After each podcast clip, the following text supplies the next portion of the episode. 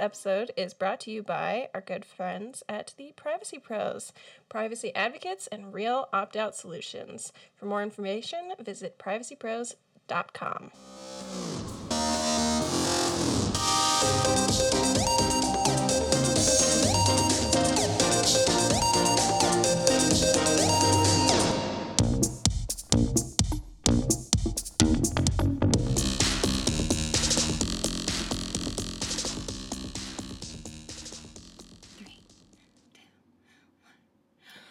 Hey.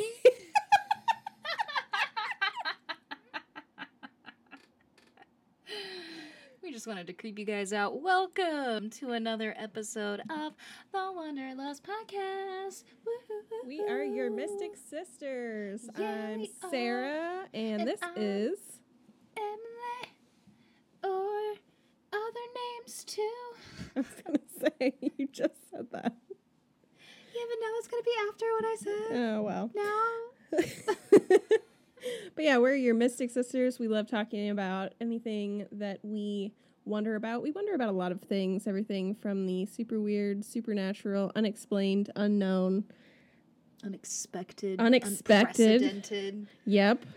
Uh, yeah, we like to wonder about anything that's just like weird, and then we want to tell you about it. We often also like wonder about things, and we're like, oh, okay, so that like most people probably know about this, right? And then we end up going on like the deepest of dives, and we're like, holy shit, like we found so much weird stuff. Yep. So let's tell you about it. So, yeah, it's always an adventure. That's what is a good thing, you know. That is uh that is our existence on this podcast. An Yeah, adventure wonder slutty, ad- adventurous existence. yeah, yeah, yeah. So welcome. Yep. And yeah. Um, And welcome to spooky season. It is officially spooky season. Season. I got a spooky topic for you. Girl, I got one for you too. Oh, yeah. Also, this week our sister subject is uh, Paranormal. supernatural. Yeah. or paranatural or supernormal. Ooh. Paranatural and super normal. I love that. I do like that actually. That's funny. Yeah. Because really, it's all just paranatural. So we've got. So now that we're mashing our sister subject titles together, we've got Cry Story, Just crime and history, Snature, science and nature, and Paranatural. paranatural or super normal. I don't know. I like both. I do like both. I I think nascence. No, I think it should don't be like Cry that one. Story, nascence, and paranormal. No, no, we're doing snature. Hey guys, can you tell that we're sisters?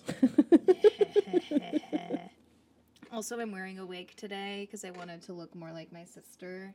you know, I was gonna say something about how you have my exact hairdo now, when to become one. which, by the way, it's uh, oddly appropriate for my subject matter today.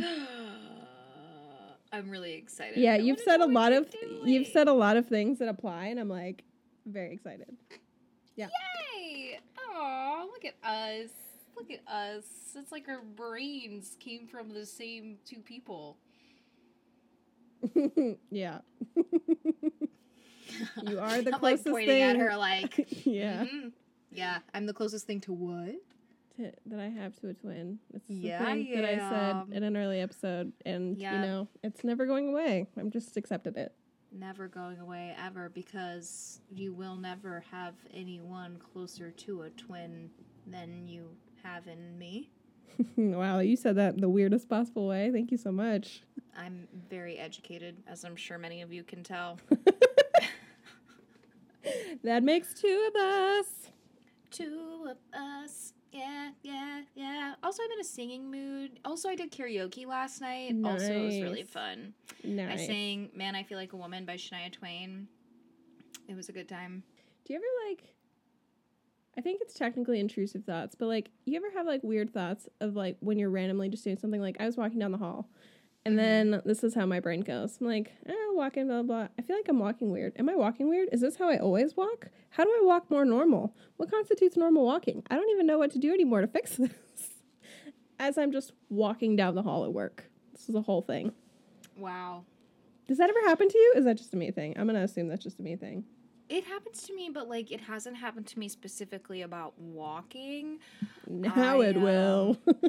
Yeah, no, if anything, I'll just like decide that I'm like if I if I happen to be walking somewhere and like listening to music or something, I feel like I, this is gonna sound bad. I'm like I feel like I don't really walk around. like, you do at work, don't you? not really. I'm mostly dancing at work. Honestly, I had it. I had it. I had the dancing bug. I done been bit by it when I was at work on Wednesday hmm and I could not stop shaking my booty. Hey, you know that's a that's a good problem to have. Literally could not stop. I was like, oh, oh, couldn't couldn't stop. Every every few steps, I'm just like, mm mm mm. And then last night, oh my god! So I was singing, man, I feel like a woman, Uh huh. and um, I didn't know what else to do up there to entertain the people. So naturally, I start shaking my booty. all right? Obviously. shaking my booty, doing some twisties. Oh yeah, you guys can hear it. Ew, that just sounds really inappropriate. You know, just doing the hip, the hip isol. Yeah, Stop it. no, I don't. the hip isolations. I'm avoiding looking at you. I'm be. I know you are. I'm bebopping, and I realized the entire time there was a dude sitting behind me, and I'm literally basically just giving this guy a lap dance. and halfway through the song, I turned around and was like, "Oh, oh, oh." oh. I was just up here having a good time. I wasn't trying to give you that good of a time, sir. I mean, but you're welcome.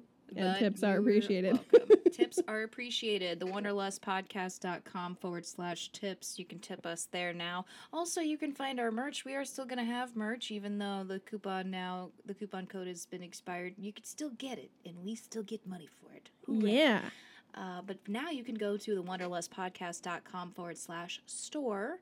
And you can find that right there, as well as on our link tree on our Instagram at wonderlust.pod. We're amazing. You're Mhm. welcome. We are amazing. Also, I have some ideas that I want to release for spooky season, um, as in spooky season related merch, and it's going to come out in October. So I will keep you guys informed about that. But yeah, I'm working on some cool creations just because I want to express myself through our merch. So Also, our merch so far looks really awesome, so we're very excited about that and just like to keep the ball rolling. yeah. so excited. I really love the logo because Sarah Oh, made the logo. what? She's What? amazing. She's amazing, obviously. But like, I love the logo because it's like I like to go. It's like a little coloring book. Oh, we should make a coloring printout, like a little coloring page. Ooh, Because yeah. I, literally sit on the computer and just like change out colors and like fill it. Like I'm like literally a child, but I do like the uh the retro vibe. When you Right. put colors in there, oh yeah, it's sick. It's oh, I should make Wait. a gay one. Oh yes. Also, when does your sweatshirt come in? Oh, my sweatshirt should come in uh, by the end of this week. I think mine comes in today. Oh, that's very exciting. Also, if you guys uh, really love us uh, and you really love Sarah like I do, her birthday is coming up Oh. soon. it's gonna be on a day that's happening real soon. We'll post it on Instagram. It's on the 19th. Okay. But um yeah, go ahead and like buy her something or tip us. If give her give us money. Give us money. Happy birthday to us. We want money, but it's not me. It's not for me. It's for Sarah. It's and for I'm a good sister right now. Plugging it up. Ew. Thank you. Thank you so You're much. welcome. You know what? I'm just so glad that I can't go eat at a well, I could if I wanted to go eat at a restaurant, but I'm not gonna.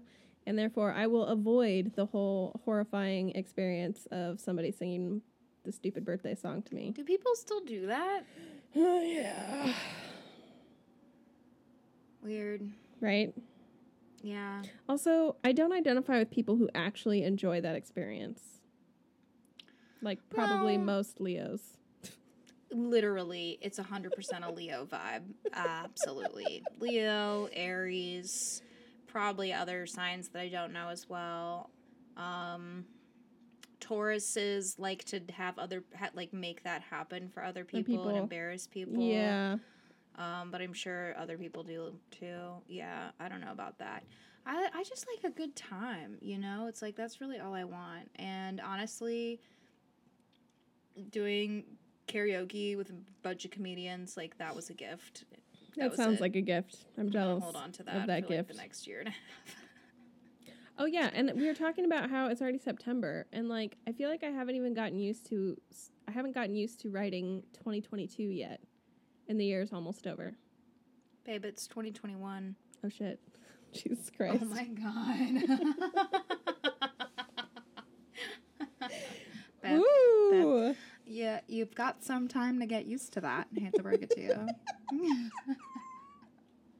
got a little bit of time. All right. Well, on that note, where is time flying? Like, I know it's a phenomenon that, like, as you get older, time you experience time faster. We actually talked about that in the time slip episode. We sure Um, did. Yeah, but also that makes sense because it's like, you know, when you're six, three years is half your age. Yeah. It's Yeah. half your lifespan. Yeah, exactly. And now it's just like every week is like both interminably long and also like, where the fuck did the time go? Like, we are in almost mid September.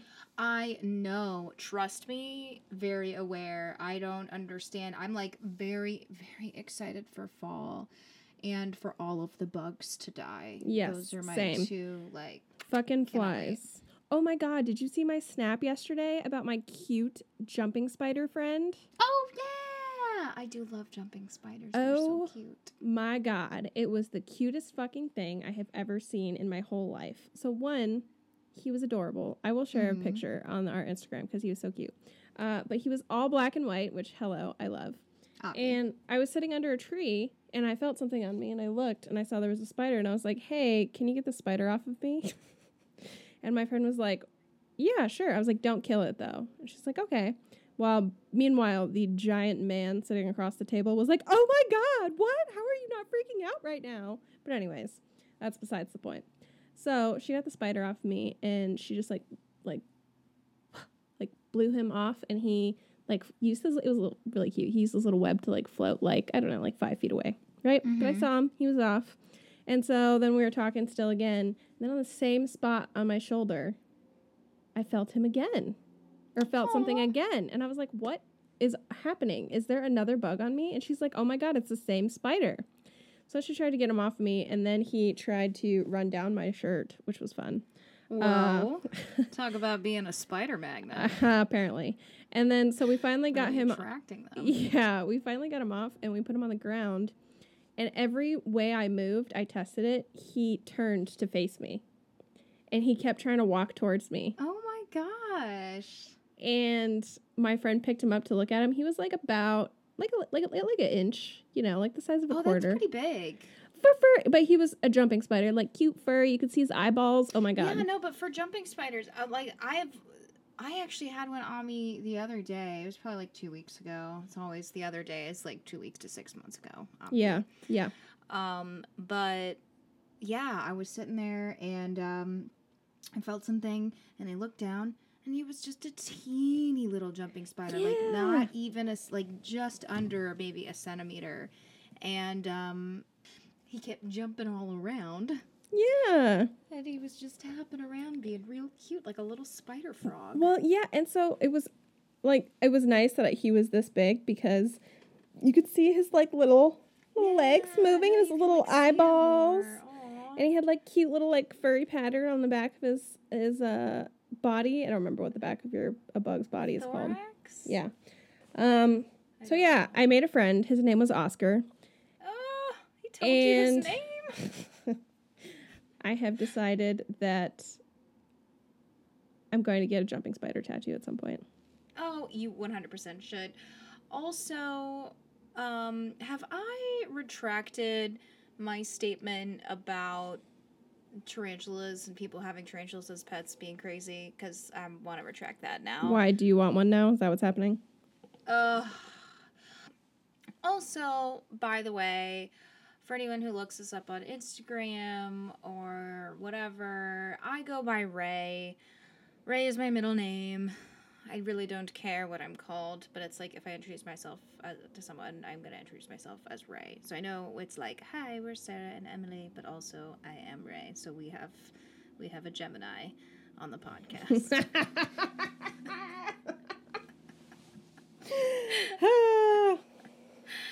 Is like the side of me that's um able to deal with people, and Emily's the side that can't. This is my favorite thing. so true too.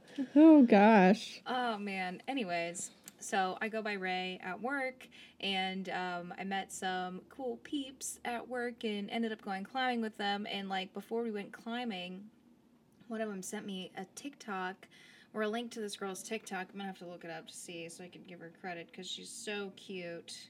And she has the Um, cutest spider friends. Yeah, yeah. So this person sent me uh the the spider TikTok because she has a spider named Ray, and the spider's really cute. And she's like, "Don't scare anyone, Ray." And Ray is like, "I'm gonna."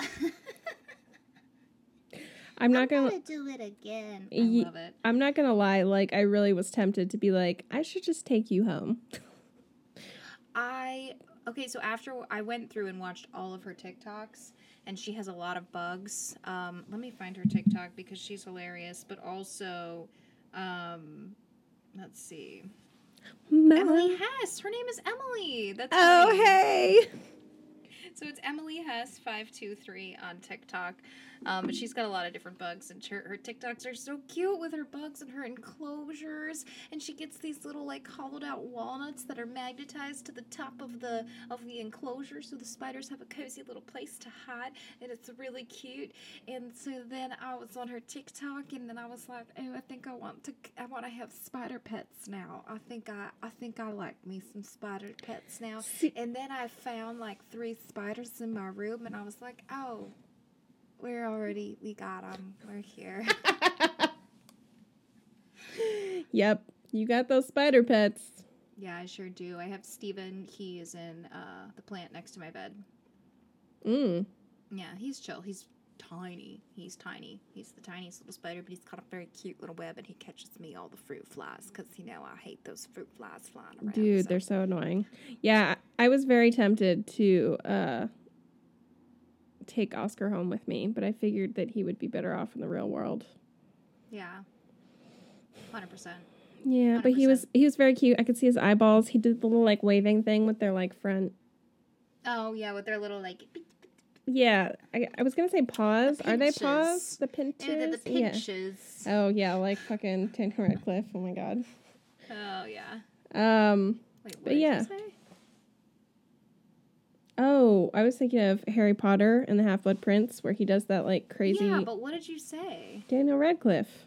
Oh, I thought you were His like, his real yeah, name? take me on a cliff. And I'm like, well, okay. Yikes. take me on a cliff.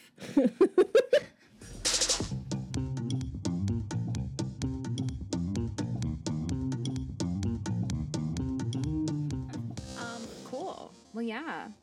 Do we want to talk about stuff? yes. Are we? Who are we doing first? Who would like to go first? You go, go, go, go, go, go.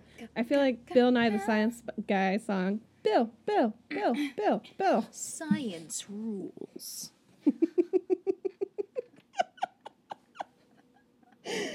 Oh, good old Bill. You know what? I'm gonna say it. I'm gonna say it. I love being a millennial. I think we really got the best deal. We got to believe I mean, people. Aside we got to from like crippling student debt and the, the jobs and I mean, you know housing stuff and but like culturally, yeah, we the did depression factors. Yeah. Yeah. but like mental I anguish. like you know, I saw this thing where it was like Gen Z was has crucified all of their role models, and then they're mad that they don't have anyone that they can look up to, and I'm like, well, uh, at least we were innocent. At least we were innocent, ignorant. We lived part of our life without the internet and social media, and I'm pretty okay with that. I don't care if the world wants to blame us because it's the world's fault that we're in debt. Uh, most of us, you know. Um, but yeah, no, that whole thing was like a fucking giant scam. So it is what it is. Yeah. But yeah, our role models like, you know, Bill Nye, he's still great. I Um, think yeah. I'm the like, guy from wrong- Blues Clues, Oh hell my yeah. God, Steve. Uh Miss Frizzle, hell yeah. Yeah, Miss Frizzle's a vibe for sure. From from the Magic School Bus. Oh god, that was such a good show. yeah. You know, we got some we got some good ones. Yeah, I just I feel like I feel like you know millennials are shit on and we're all depressed and like yay, but also Yay. we're, we're awesome. I'm pretty I'm pretty I'm feeling okay about it right now. Um, I'll check in with you next time and let you know how that's changed. Ah, the ebbs and flows of Yes. in our brain. It's wonderful. Mm, just Mm, yeah, love just it. Ask Miss Nora Pinefreen about Just it. shut the fuck up. Ooh. Uh, Nora Pinefreen and John Dopamine. Like John Doe. I like that. I also thought you were gonna. What was that other word that you mispronounced? Oh, anatomist, anatomist. Well, anatomical. I know. It was just cute, and also I had to bring up something that you said wrong because I say things wrong too much. Listen, English isn't my first language, okay? All right, Christine. oh no, my first language was a language that we developed together. God damn, you just keep mentioning things that are related to my story. Ah! Okay, all right. I'm excited. Ah, Yeah, no, it's gonna be good. Noises. All right, I'm sure this is very exciting uh, for all of you. That we're very excited. So About yay. ourselves. Yeah. about ourselves. Okay, so this week I wanted to do something supernaturally spoopy. Spoopy. Super spoopy. Super spoopy. All right, that um, voice is gonna annoy me. I'm so sorry. No, you're not. nope. Okay. Ooh. And so, like, I brought it up in our last episode that I am going to be a she devil, a she demon, a devil incarnate for Halloween.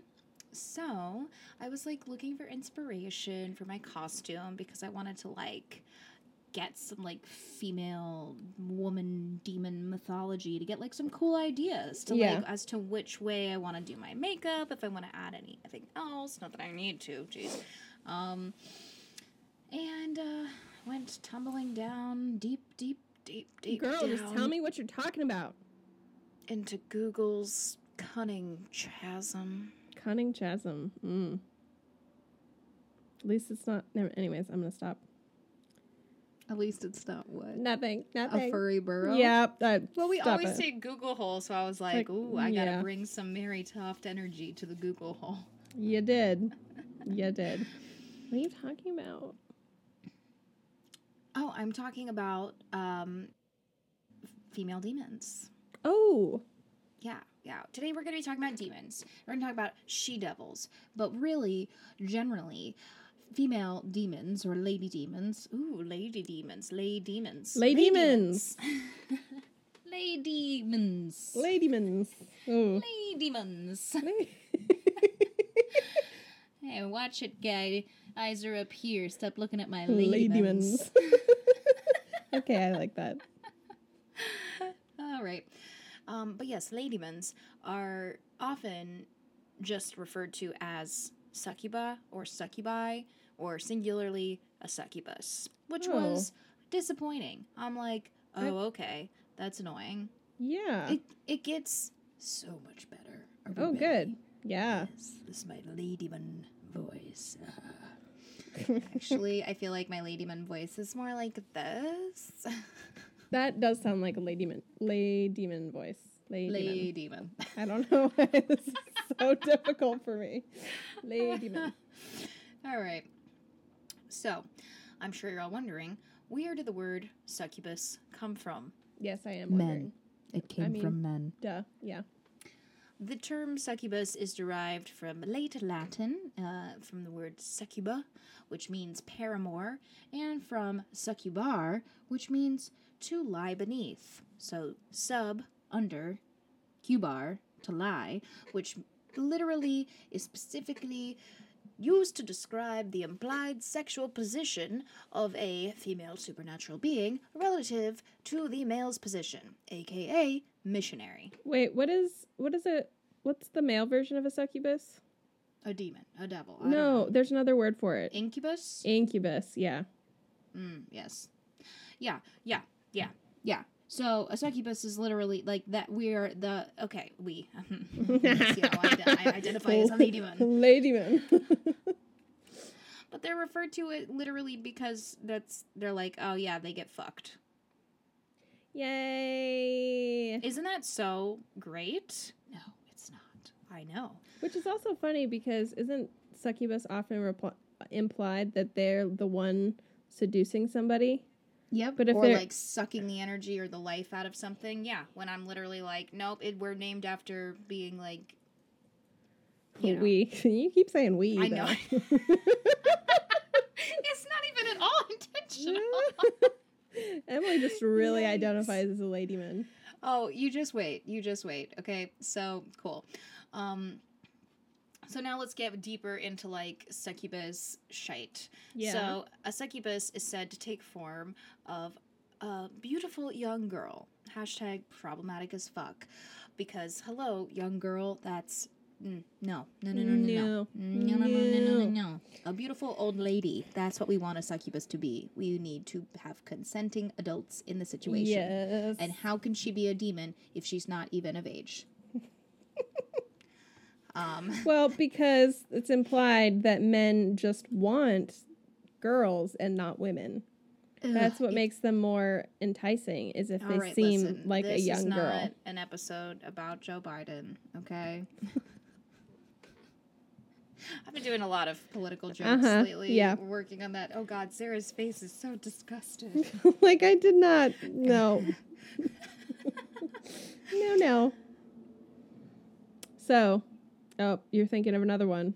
no, I had to pause for an eighteen wheeler that sounded like it was trying to haunt this space with its noise. Yep. Um, okay, so yes, beautiful young lass, apparently, and under closer expe- inspection, she is said to have demonic deformities, like a snake like tail, or bird like claws or talons.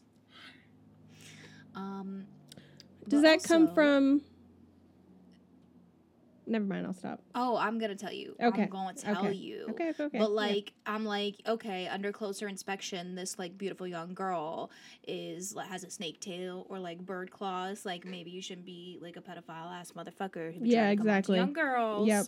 Gives me flashbacks of like being sexualized by school dress codes, which Mhm.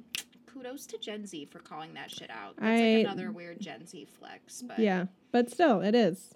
But it's good. Yeah, yeah. That's one. That's one part of being a millennial that I was like, yeah, you're right. That did fucking suck. You're right. Actually, so many times they call things out. I'm like, ah, fuck.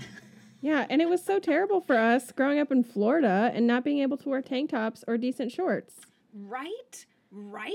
or flip flops. Right? Well, flip flops is a safety issue though, so never mind. yeah, I love how flip flops is a safety issue when flip flops is like the national shoe of Florida.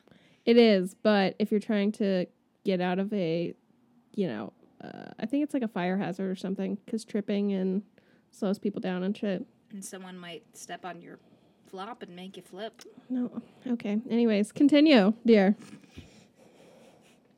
All right. So, a lot of folklore about succubi heavily Mhm. involved sexual activity with succubi and describes uh, the act of sexually penetrating the succubus or a succubus as entering a cavern of ice. Which, like, maybe women don't solely exist for your sexual pleasure. I don't know, just a thought. Also, Um, My- I my other- if I go ahead. I'm like, oh man, if I had that power to turn my cunning chasm into a cavern of ice at will. Cunning chasm. Whew. I was gonna say that isn't. Yep. Yeah. Yeah. Yeah. Okay. Yep. Mm-hmm. Mm-hmm. Mm-hmm. mm-hmm. This is why everyone's went like wondering, oh, why do you keep saying we, Emily? Because she's a ladyman, obviously. I'm a ladyman. In the medical field, some people believe that these tales of these interactions with succubi um, have a strong resemblance to stories that people have told about being abducted by aliens. Oh interesting. Yeah, which I was like, okay, but also, mm, I don't know about that. I mean, I don't know about that either, but that is interesting. I'm like, what are y'all doing in the medical field? Like, get it together. Yeah. Anyways, Um, and then they also say that some of it uh, could be ascribed to sleep paralysis um, or hallucinations. Like now that we like kind of have more advanced medical knowledge, that maybe those were um, instances where people were like, "Oh, succubus took me," but there's actually this is my favorite one. Are we ready? I'm ready. Furthermore, the experience of nocturnal emissions or wet dreams may explain the sexual aspect of the phenomenon. Wow. So these horny ass men are just blaming their shit Yeah, on ladymans. Yeah. Well, Gotta thank the the pious Christian or just pious culture. I don't know. Anyways, continue. yeah, yeah, exactly, exactly. Just like, anyways. Yeah. Um, okay. Now, in later folklore, succubi took the form of sirens. That's what I was gonna ask. Yay. Yay! Okay, so sirens were considered the muses of the lower world. Um, sirens, of course, are described as dangerous creatures with insidious intentions and knowing both past and the future as well as the present. Um, they are famous for luring sailors to their death with enchanting songs, and their songs were said to be irresistibly sweet, and that they trapped the body and the soul in a fatal lethargy. Some lore even goes on to specify that sailors were so paralyzed by their fatal songs that they starved to death from refusing to leave once under the spell of a siren's song. Ooh, interesting. Apparently, they were also known as airbenders and were said to have the power to, quote, charm the winds. They were airbenders? Yes. Oh my Um, gosh. what about the waterbenders? And the earthbenders? You know, they actually seem to do a lot of bending. Um, Mm. because, you know, it's like they charm the winds. The winds, like, the water, you know. Yep. Yeah. Okay. Yeah, I know you don't want me to make that noise. No, I don't. That's why I just me. That's why me, That's why I continued. um, so yeah, originally sirens were actually depicted as both male and female, but the male siren vanished from artistic depictions around 5th century BC. Hmm. Okay. Right. Sirens were originally believed. To, now, I didn't know this. Okay, but sirens were originally believed to be some sort of women bird hybrid that took on various forms. Interesting. Right? Mm-hmm. Grecians uh, depicted them as. This is, okay, okay, wait. Okay, wait. Okay, wait. You got to get into it for this next bit. so they say they took on various forms, right? What are those mm-hmm. various forms? All right. I don't know. Grecians depicted them as birds with large heads that were of a human woman, and they had scaly feet. Super hot vibe that Yeah. behind.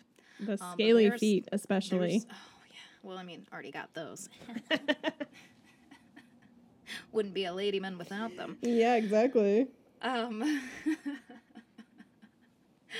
All right. So in later artistic depictions, they were seen as female figures with bird legs, with or without wings, posed with a variety of musical instruments, which was like most mostly um, cherub type shit, like lutes and harps and stuff.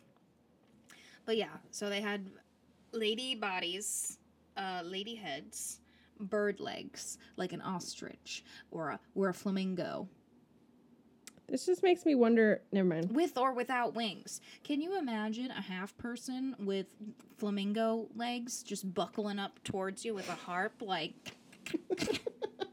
knees snapping backwards? I like feel like that needs to be depicted. the ladyman. Uh, maybe that'll be another addition for um, for the spooky the spooky season release in October. Yes. Um, yeah, so Anglo Latin folklore describes sirens as what I always thought a siren to be, which was a bit like a mermaid with a female human torso, Yeah. a long fish tail, and uh, fins instead of legs. That w- that was literally the only siren that I ever thought existed Yeah, that's what I thought too. now I have learned things. Um, my favorite depiction, though, saved for last, Byzantine lore depicts the siren in the most hilarious way, in my opinion. Their depiction, which dates back to the 10th century, said that sirens were basically a sparrow from the waist up, and the bottom half of them was a human female form. Yikes is all I have to say. It's like little chickadee top half. No tatas, but she got an ass. Like, yeah. Yeah. That's just Which- weird. is now gonna be my second Halloween costume. um okay.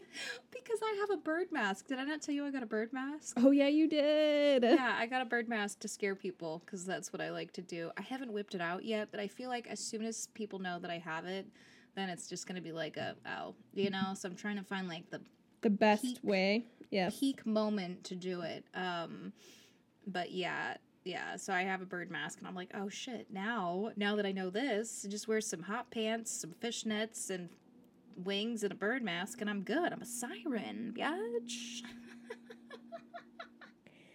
That's some niche spooky. I was gonna say that's real niche.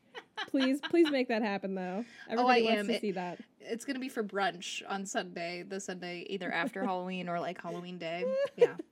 Wait, is I'm gonna be Halloween on a serving Sunday? brunch like that. I don't know. I'm gonna check the calendar right now. I'm clicking.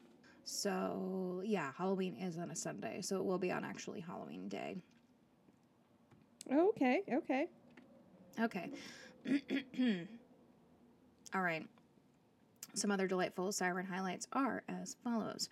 One legend in Greek mythology says that Hera, queen of the gods, persuaded sirens to enter a singing contest with the Muses, which the Muses won.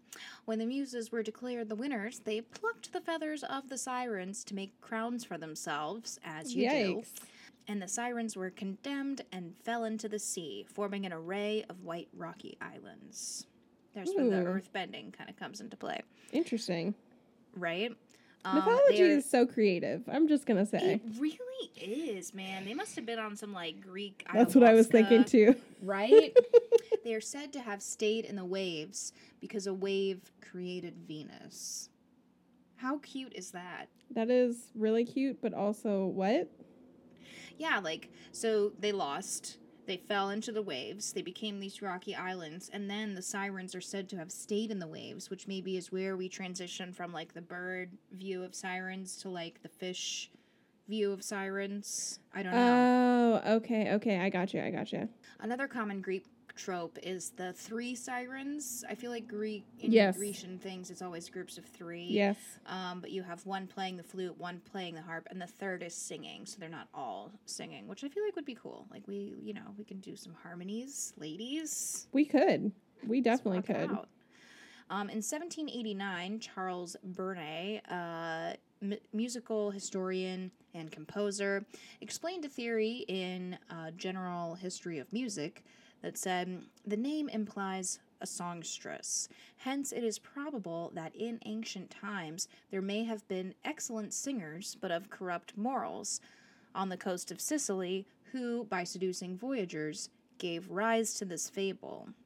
Mm, So he's like, you know, um, lol, modern medicine is like, I don't know, could be aliens.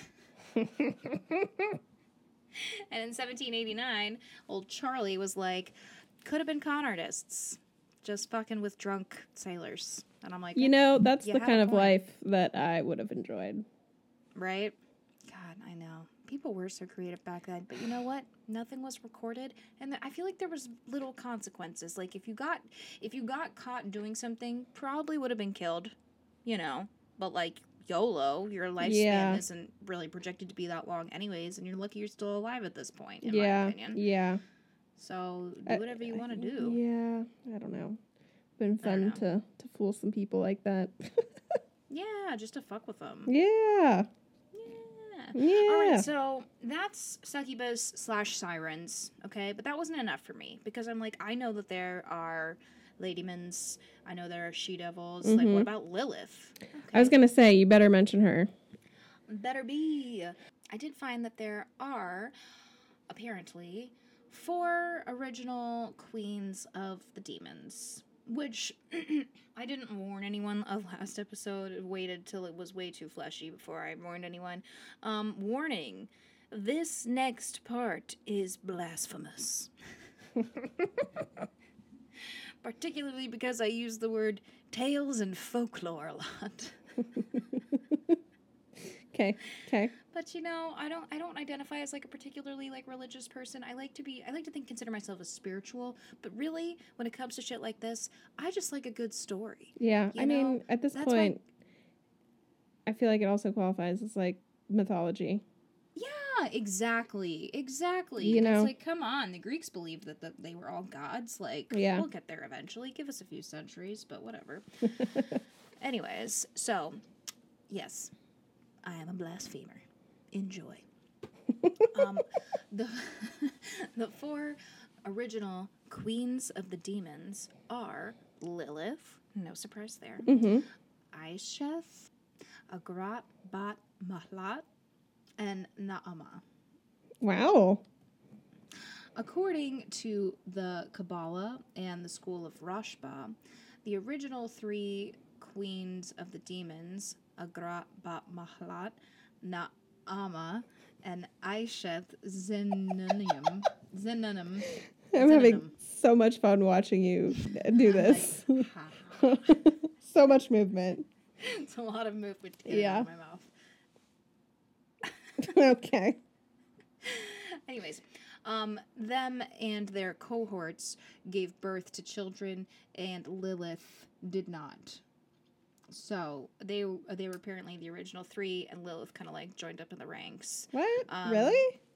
Yeah, because Lilith was actually Oh yeah, yeah, um, yeah, yeah, yeah, yeah. I actually I have like a whole thing about Lilith, but Good. in Zoharistic, I don't Zohar, Z O H A R, Zahar, is it Zaharistic? I don't know how to say it. Thoughts? Zonaria is how you. S- nope, never mind. I'm not gonna stop. Uh, Zonaria?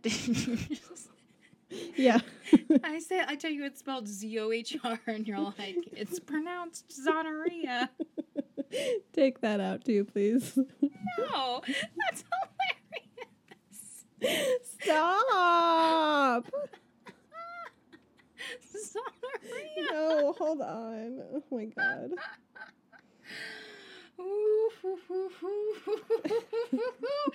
Think Lilith got Zonaria when she had sex with the demon? Shut up. I mean, probably. Anyways, oh man. fucking tell your story. All right, so in Zoharistic Kabbalah, there were four succubi who mated with Archangel Samael or Samuel. Samael, Samael. Thank you. you're welcome. Love you so much. I love you too. wow. You That know, beautiful. you know, Because Sa- honestly, I didn't look it up, and I kept thinking I gotta look it up, and then when I'm getting ready for this, totally forgot. Fun fact in the book that I'm reading, Samael makes an appearance, but Samael is also uh, the other name for the devil. Yeah, Yeah, I okay. know. Okay, yeah. Yeah. So Archangel Samael. Okay. mm-hmm Um, They all had a good time. They all had a good time. Now, our main bee, who hooked up with Samael, is Lilith, and that's the one that we're all familiar with, obviously, at least a little bit. Um, she is known in Judaic mythology as Adam's first wife, um, but also as a primordial she demon, naturally. Yes. Ladyman. a ladyman. Um, she's described in the Babylonian Talmud as a quote hot fiery female who first cohabitated with man. And you know when well, you know whenever women are described as fiery, that means that they are not behaving correctly. I know that. Yeah, that's always like that's like a big pet peeve of mine. Somebody's like, "Oh, why are you being so fiery or feisty?" and like, I shut the hate that fuck shit. Up. I'm like, okay, so the next time you're mad, Brian, do you want me to come up to you and be like, why are you so feisty today? Yeah. You're so spicy. Ah, spicy. That's the other one. I fucking hate it. I hate It it. makes me want hate to set myself on fire. Like the ladyman you are. Like the ladyman I am with my scaly feet and my one long toe.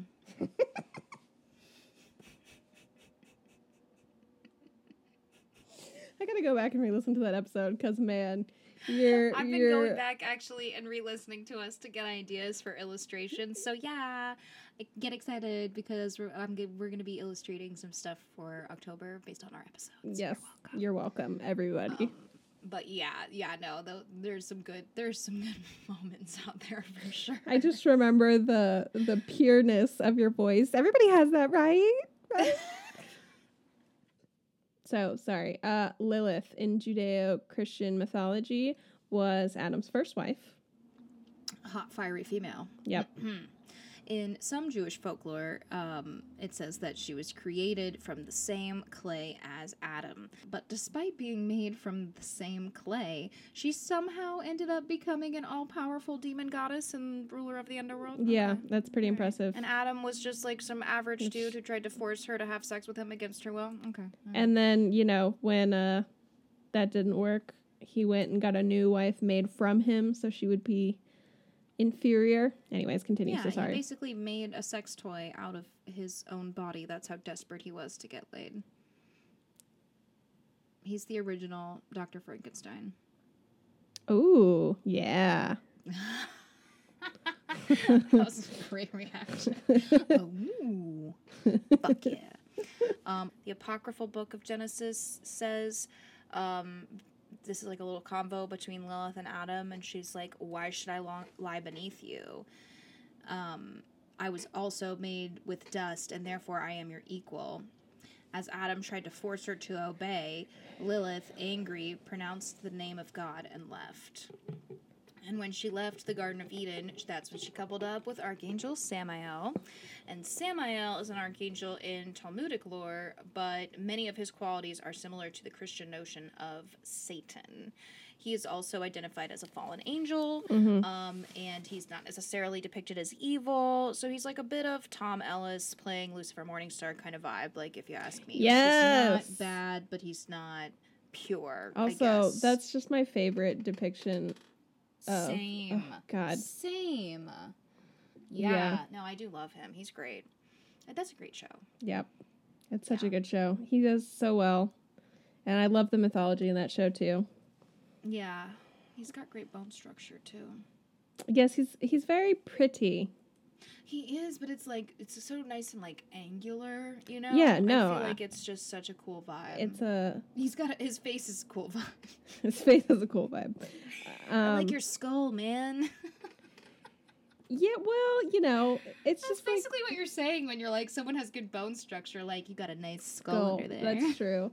I also really like the like he has such dark lashes that it makes it look like he has eyeliner because apparently that Ooh, emo kid in me just can't get enough of that. Mm, yeah, yeah, no, it's a vibe for sure.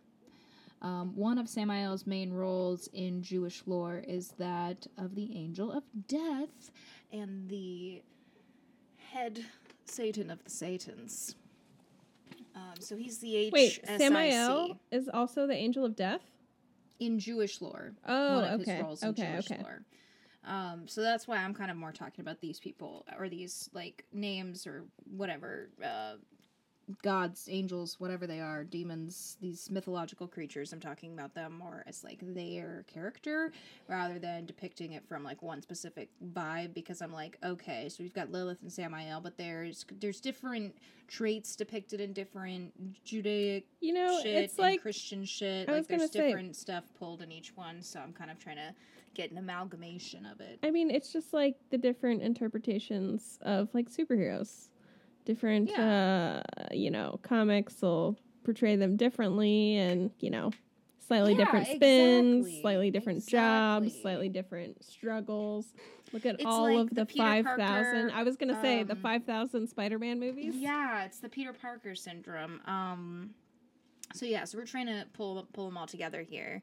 Um, in some texts, he has said to have been responsible for orchestrating Adam's downfall by employing the infamous enchanted talking snake, which I think is like really great because he's like looking out for his homegirl Lilith and like she's like, fuck you. I'm out of here. I'm not your property. I am not anything you own. I am your equal. So I'm gonna dip. And then she see she meets Samael, who's the literal HSIC, like the head Satan in charge, the angel of death, which also I find is really interesting because a lot of other um there's like interesting other like it's like it's like I'm literally talking about this like it's a fanfic. Um, like, there's other like canonical like things about Lilith that I've seen in other like resources where people theorize that she because there's like this whole theory where Lilith like steals babies or kills babies or children or like takes them. But there's another theory. It's kind of like tarot cards how there's like a reverse Yeah. side to each one. There's like another school of thought where it's like she is the goddess of the underworld and the underworld is really just like plants and animals and like um, and living things that does not necessarily have like a sentient voice that we know how to communicate with, and she communicates with them. so Or therefore, she looks also after like young children and young babies that don't know well enough for themselves, and she like looks out for them. And also the part another part of that theory, sorry, another part of that theory is um that she like seeks to end their suffering. oh, Yeah. I mean, I was just gonna mention that there's also another theory that she was the first witch. Yeah. Yeah. yeah it's just like i i really it's so interesting because the more that i read about lilith the more i'm like fucking bomb ass bitch I and i know. think it's so great that it's like that that this is even said in some texts that Samael is the one responsible for putting this shit together when you see what Adam has done and Yeah. you're like, "Oh yeah, fuck that guy." And then they're like, "You know what? Let's fucking prank him. Let's send him a talking snake. Let's make let's get him to fuck up all this shit that he has going with God right now." But my other thought, I don't know why I never thought of this before. Probably because, anyways, I'm not going to go there. Uh, so, like, Samuel goes and tempts Adam's wife with a with his snake. Were they even married? yeah, I mean, he created him to be his wife. She's literally she's literally Frankenstein's monster. Yeah. She's not even the no, she's the bride of Franken- Frank. Well, No, she's not. yeah, He's right. Doctor Frankenstein. She's the unless monster. unless God is Doctor Frankenstein and then created Adam and then he sucked and then was like, And well, then- let me create a bride for you so you suck less. yeah, but I feel like Frankenstein's mo- monster was like nicer and cuter than Adam. Oh, for sure. In the books, he is definitely the the uh, Doctor Dr. Frankenstein is yeah. more of the villain than the monster is. Yeah, that's what I'm saying. I feel like Adam is just like not that cute and innocent. Um, so yeah, so I thought that that was really interesting.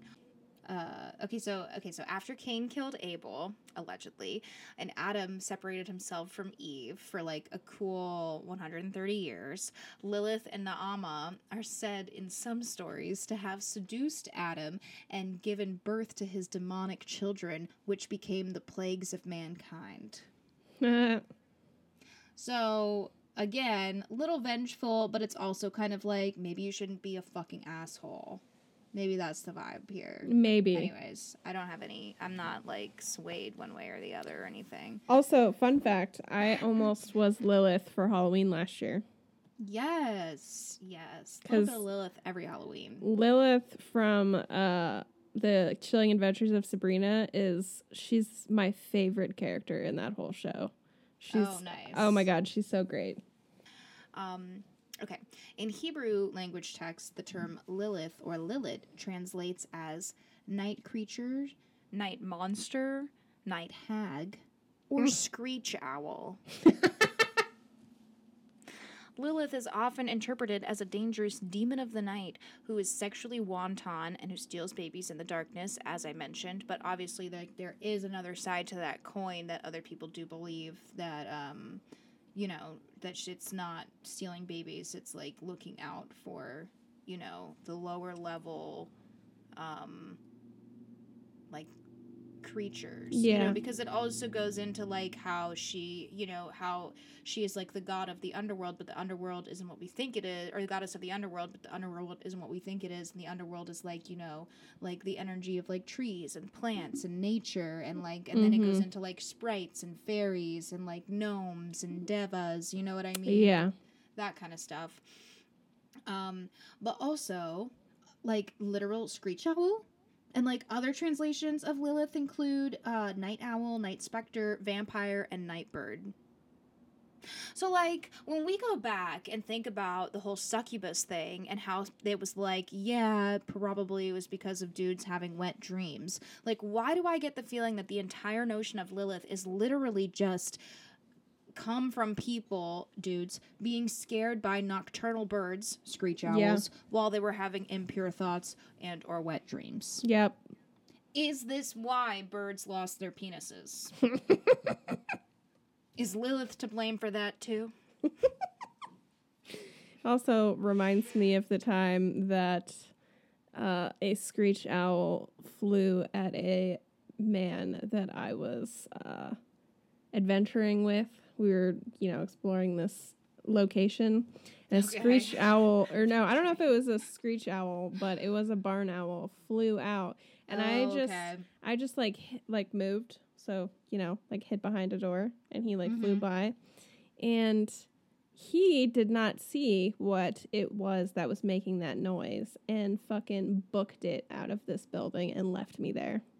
Yo, men are scared of birds. I don't understand. Men are scared of birds. And spiders, I got apparently. The bird mask and spiders. Yes, and spiders. I got the bird mask to scare a to scare a dude because he's afraid of birds. Oh man, I can't wait to hear how that goes.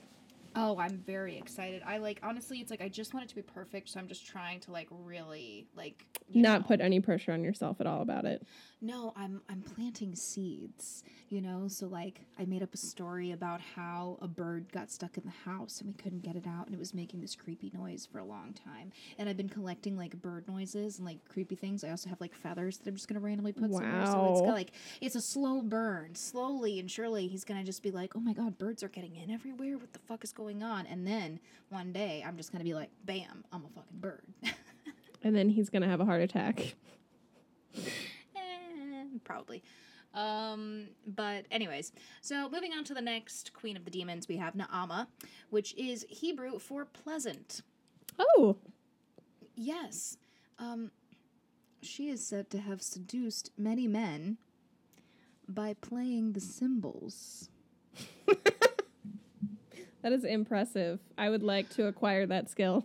Fucking goals. Seductive, symbolic temptress. yeah. Mm. Another ha- Halloween idea for you all. I was gonna say that's exactly what that sounds like to me. Oh man, should I bring cymbals on Halloween? Just like giant pigeon masks, just Can crashing you cymbals and please, like doing like do some that? body rolls. oh my I swear to. God, that would be hilarious. Yes, it Um, would. Right? Okay, so she is said to have given birth to Ashmodai or Ashmodai, um, the king of devils, also known as the prince of demons. Not sure what got him demoted, but Okay. I thought that was Satan, but it's just in some okay. different texts. Yeah, it's like some of it's like from Talmudistic stuff, some of it's Kabbalah, some of it's the Zohar. Uh, so in the Zohar, Naama and Lilith are like kind of depicted as the di- ni- as a dynamic duo, and that's where we hear about the whole thing of them coming back and um, seducing Adam and giving birth to Mm, the okay. plagues, and um, also where it describes Naama as taking on multiple different forms to entice men. Um, and I have a quote here that says, She makes sport with the sons of man and conceives from them through their dreams from the male desire, and she attaches herself to them. She takes the desire in nothing more, and from that desire she conceives and bring, brings forth all kinds of demons into the world. And those sons she bears from men visit the women of humankind, who then conceive them and give birth to spirits. All and all of them go to the first Lilith, and she brings them up. Oh my So- gosh. Br- Lilith is just raising these. So this is this is their this is their side hustle. Naama Apparently. and Lilith. Naama's like, I'm just gonna take your desire because you're a horny fucking devil, and I don't like it, and you're gonna give birth to my demon spirit army, and Lilith is gonna be training them. So That does sound That's like qu- I was going. gonna say that sounds like quite the operation.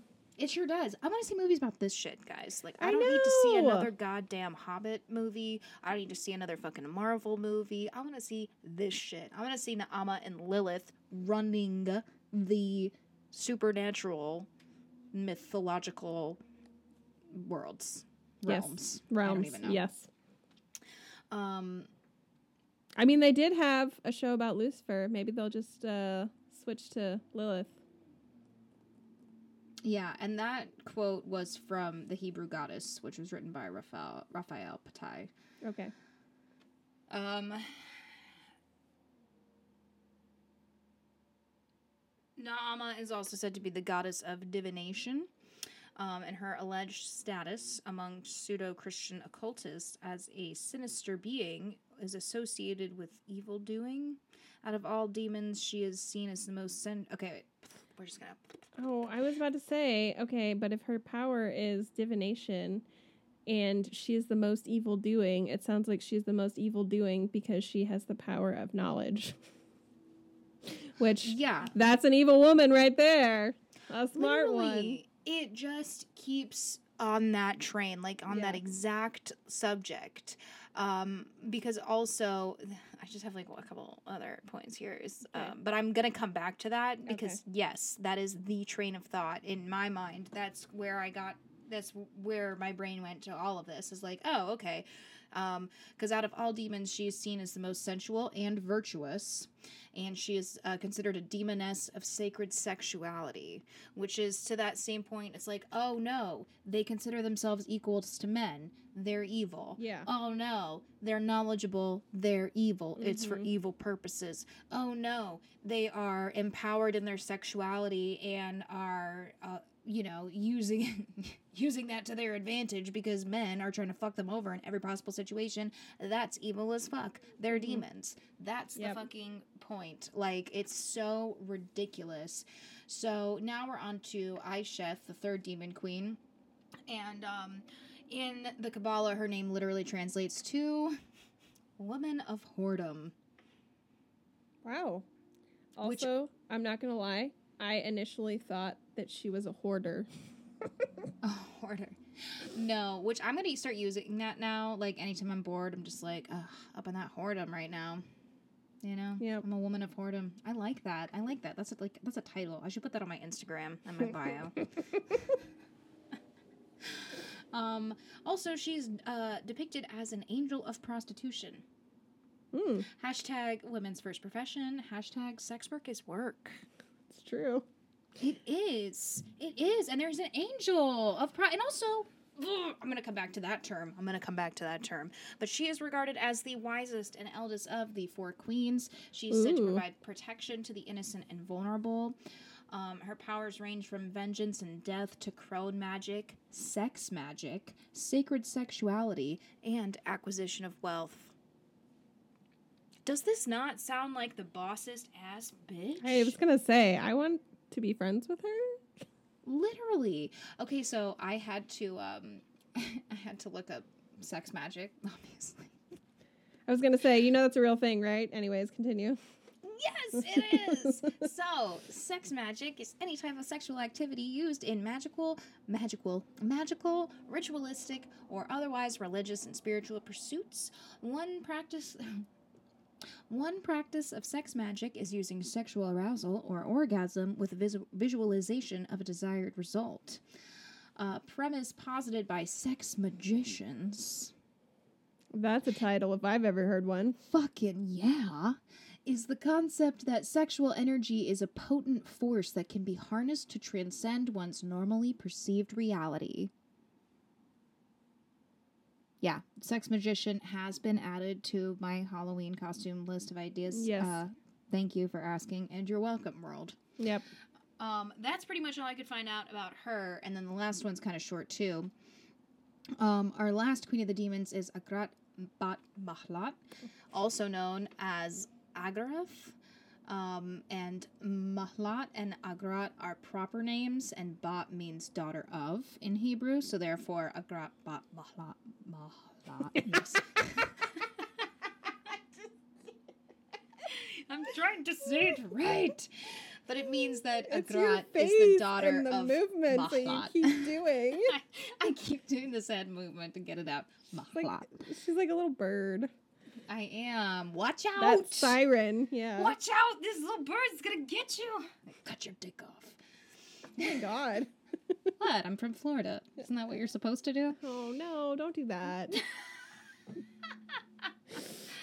Shout out to all these people that are always in the news. The Florida women in the news for cutting dicks off. We see you.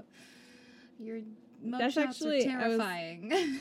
That's a that's a topic that I was gonna actually bring up on the podcast one day. Word. All right, guys. You have been warned. You've been fucking warned.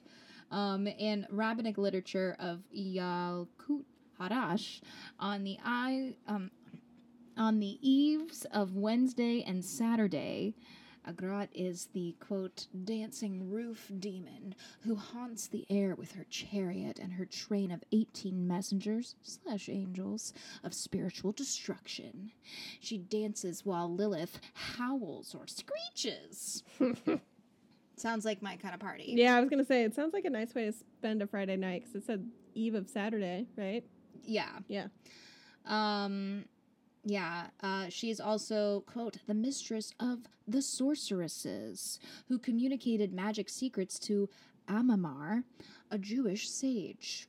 She's also known as the, an angel of sacred prostitution as well. And apparently, her, Lilith, Naama, and Aisheth would all get down with Samael in a very biblical way, like all together. hashtag queer as fuck, hashtag sex positive, hashtag my kind of party. yeah, that definitely sounds nice. Yeah, that definitely sounds nice. I know. I said that out loud, and I was like, "Oh well, those are the words that I used." You But know what, honestly, you know, it like- sounds like a party. Yeah, they they are definitely um about it, and I'm into it. And also, um, sacred prostitution is defined as paid intercourse performed in the context of religious worship. Sacred sex is defined as sex that is quote so spectacular that it becomes a religious experience. Interesting. like at least these queens are getting some royalties. They're getting that paper. Get that paper. Shut up. Get out of here.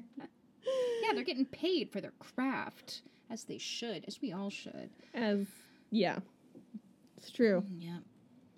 Um, outside of academic debate, sacred prostitution has been adopted as a sign of distinction by sex workers, modern pagans, and practitioners of sex magic. Hashtag sex magicians. Mm-hmm. Um, and social authors have both described it as a subproduct of patriarchy and embraced it as a symbol symbol of women's empowerment. Mm-hmm. No shit, Sherlock. And after reading all of this, that these are the queens of the demons, um, they're actually the angels of female empowerment. Can I get a what what? Mm-hmm. They are described as angels several times, okay? But I okay, also also when you were like, this sounds like my kind of party, I'm like, this I, I understand how people can end up being devil worshippers. If these are the devils that we are worshiping, like if worshiping the devil is equal to worshiping and empowering women, then count me the fuck in. All right? Yeah. Yeah. Um, so now we're gonna we're gonna touch on that angel word, okay? Yeah. Because we've been calling them the angel of like sex magic and Yeah. spiritual prostitution, or what is it? Sacred sacred prostitution. It's sacred. oh my god. So Angel. Yeah, because I'm like, are there female angels that aren't demonized in No. these texts? I'm gonna say no. No. Yeah. There aren't. Yeah, yeah. Because I was gonna be like, can you name one? No, you can't. No. I fucking dare you. You definitely can't. And and if you can't, if you think you can, keep listening. Okay, keep listening. Because I'm about to shut it down. I don't know who I'm mad at. I'm like not even I was looking gonna at Sarah. She's like watching me. I'm like, oh. really feeling it. The rage really is strong am. with this I'm one. using lots of hand motions. I- they're blurred across the screen. It's a oh my god, are they really? frenzy. That's so Yes. funny. It's a frenzy. Anyways, um, okay, so I did look it up and I was like, are there any female angels? And I found this answer from a website called gotquestions.org. Yes. Sounds like a great website. My kind of website. Yeah. I have many questions. I need them all answered. um, so the question of whether angels are ma- male or female is moot. Angels are spirit beings, and therefore assigning them a gender is pointless. The most we can say is that scripture depicts angels as if they were male. Every reference to angels in scripture is in the masculine gender. The Mhm. Greek word for angel in the New Testament Angelos is in the masculine form. In fact, a feminine form of angelos does not exist. There are three genders in grammar masculine, feminine, and neutral.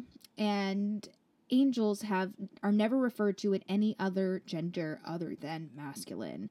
In the many appearances of angels in the Bible, they are never referred to as she or it. They are only referred to as He. yeah. Furthermore, when angels appeared, they're always dressed as human males. hmm Um, no, ev- no angel ever appears in scripture dressed as a female.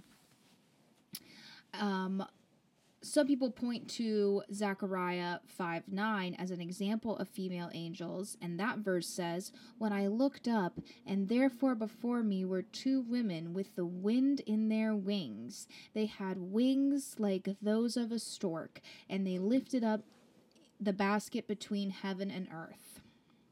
The problem is that the women in this prophetic vision are not angels. They are called Nashim, I hope I said that right, or women, as is the woman in the basket representing wickedness in the verses 7 and 8. By contrast, the angel that Zechariah was speaking to is called Malak, a completely different word meaning angel or messenger. So the fact that the women have wings in Zechariah's vision might suggest angels to us, but we got to be careful about going beyond what the text actually says. Also, this is just like a vision Zechariah was having, like he was He's just hallucinating. Yeah. yeah, exactly. But Um, he's hallucinating women with wings, so that means that they're demons, obviously. Obviously, And bringing wickedness into this world. Is that what you were reading? Yeah, yeah, yeah. Ooh. Representing wickedness, Yep. exactly. Like fucking Christ. Uh, so sorry. I warned you it was gonna get blasphemous in here. She's a lady-mon, everybody. I'm a lady-mon and I'm not afraid to fucking say it. I did Google female angels again just to see, like, because I Googled it, I found that, and then I was like, okay, I need to search beyond, like, the first result. Um, and the first question listed under people also ask is who is the only female angel? I told you if you thought you had me, you didn't. And uh, the answer is a secret. Her name is Victoria. that was not where I thought we were going. You had me on tender hooks. I was like, who, who, who is it? Who is it? Oh, that's so funny. Yep. Um, okay, but no, there is a story about an angel by the name of Layla. But don't get too excited. She is only recognized as an angel in certain translations and interpretations of certain texts. The word Layla in Hebrew translates to the word night. Ooh. So, Which is what they associate with demons and women. Yes, but night is a feminine noun. Mm. Uh, so Layla is a feminine noun in Hebrew, so that's why I'm like, don't get too excited because it's literally some people's interpretation of certain translations of these passages. So literally, when you read it, it is just said as night. Night Mm. is doing this. Night is doing that. You know, it's not a specific um, person, but some people, you know, it's kind of like when J.K. Rowling was like, "Didn't you know Dumbledore's gay?" It's like you know the the words, the scriptures, the tales, the tablets, whatever the fuck they came out, the and tablets. everyone's The like, tablets. exactly the tablets the tablets everyone's rushing to get their copy they open it up and they're like what the fuck there's no women in this like there's no lady power what's going on they're all evil and they were like wait wait wait no no no there's one um yeah this one they're like oh but that says shoe and they're like no that's her name her name is shoe Her name is Shu. yeah shoe's really cool you just gotta you gotta really read into it like You gotta like really, really read between the lines, and then you'll Yeah. see. Yeah. Yeah. So, of those people that are like, no, I really think that this is an angel, and here's why, this is what they think of Layla as an angel. Tell me if you think you've heard this somewhere before earlier in this podcast. Hair flip and all. I know, I know. That's really why I wore it today, so I could just flip my hair everywhere. That's so funny. I know. I've been watching you play with it, and it's, It's so nice. It feels Yeah. so soft. Mhm. Anyways, um, so yeah, get ready, get ready. Listen to this shit.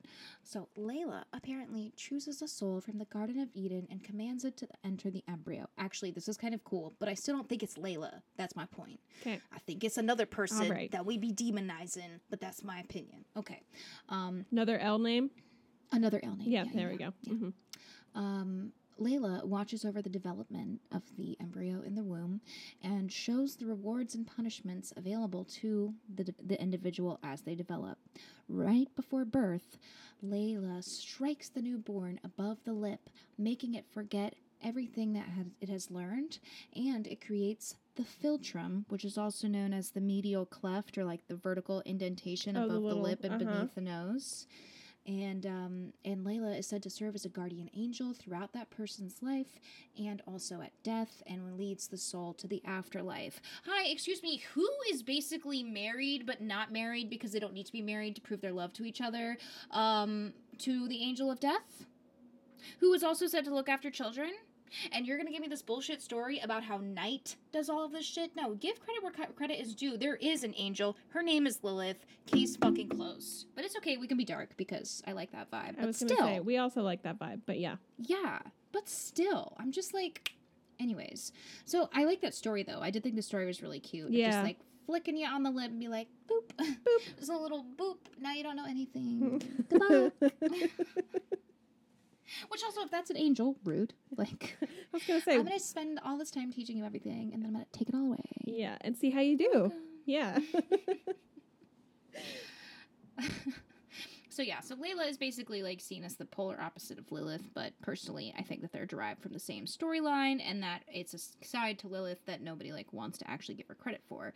Anyways, um, so yeah, I mean, like I said, it's like I'm more of like a spiritual person. I like to say that I believe in the universe, but it's like I really just love a good story, and it kind of feels, kind of feels after reading all of this and finding all of this out that the heavens were like literally stolen away from women or like female bodied or female Okay, but what uh, if- emulated energies or just What if, though- femininity What if we just As a whole. live in the wrong universe and they just were like, fuck that shit and they went to a better universe?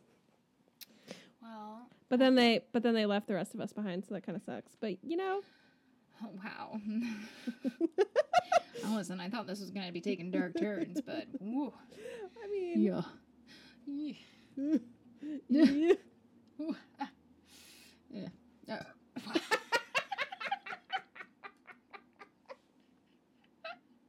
I hold that in. I tried to. Oh boy. Okay. So, love the creativity and the darkness behind that theory that you just brought up to yes, all. However, the oldest creation story that has ever been found is called the Eridu or Eridu Genesis Uh-huh. and that was written on Sumerian tablets, and it is the earliest record of a Sumerian creation myth. Mm-hmm. And it was found on a single tablet that was excavated by the expedition of the University of Pennsylvania in 1893 Mm-hmm. and it is written in a Sumerian language dated to be from 1600 BC. Okay. Now, I, I did look it up. Uh, some of the oldest creation stories in like um, Chinese literature or in Asian literature um, dates back to like the fourth and fifth century, which is about when sirens switched in in in this uh, w- portion of the world when I was talking about sirens. that was like yeah. fifth century. So sixteen hundred BCE. That's sixteenth century BCE. That's so long ago. Yeah. That's so long ago, very ancient, okay? And on this tablet, in the story of creation, the creator of all that we know and of all mankind is a woman. I mean, not to sound shitty, but like, duh, women give birth. you know? Yo, wow. Wow. I love you. Oh my gosh. I cannot believe that I never you've given birth to a child, so I guess that makes sense. Like that that but like you that damn, why did I never think of that? Yeah. Yeah. Yo. Women give birth. I mean, the creator in Taino mythology uh, was Atabey, and she gave birth to two other gods. But yeah, she was the creator. Wow. I love this. Mm-hmm. This is so fun. Mm-hmm. Awesome. Yeah. I gotta learn more about Ata- Atabey. Yeah. Okay. Yeah. Wow.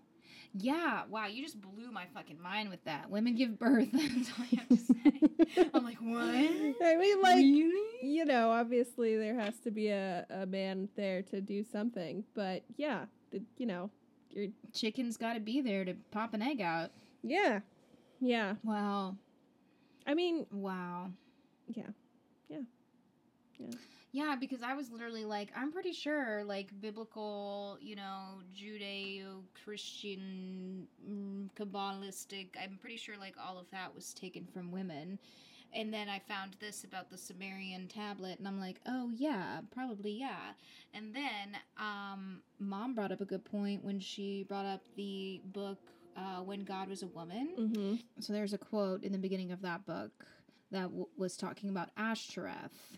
And Ashtoreth was the despised pagan deity of the Old Testament and is actually Astarte, the great goddess, or no, also known as Queen of Heaven, Mm-hmm. which like a lot of biblical scribes like tried really hard to disguise her identity and repeatedly use like the masculine form which is Ashtoreth instead of Astarte but they were talking about the same person and those heathen idol worshippers of the Bible had been praying to a woman god Can't do that.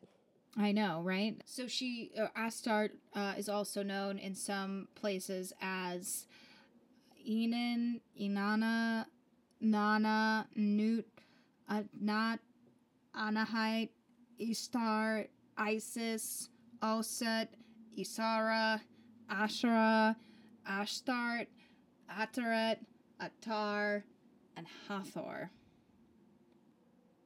They were all different names for Ashtart, which was then biblically like disguised as Ashtoreth, Who was Um, the creator?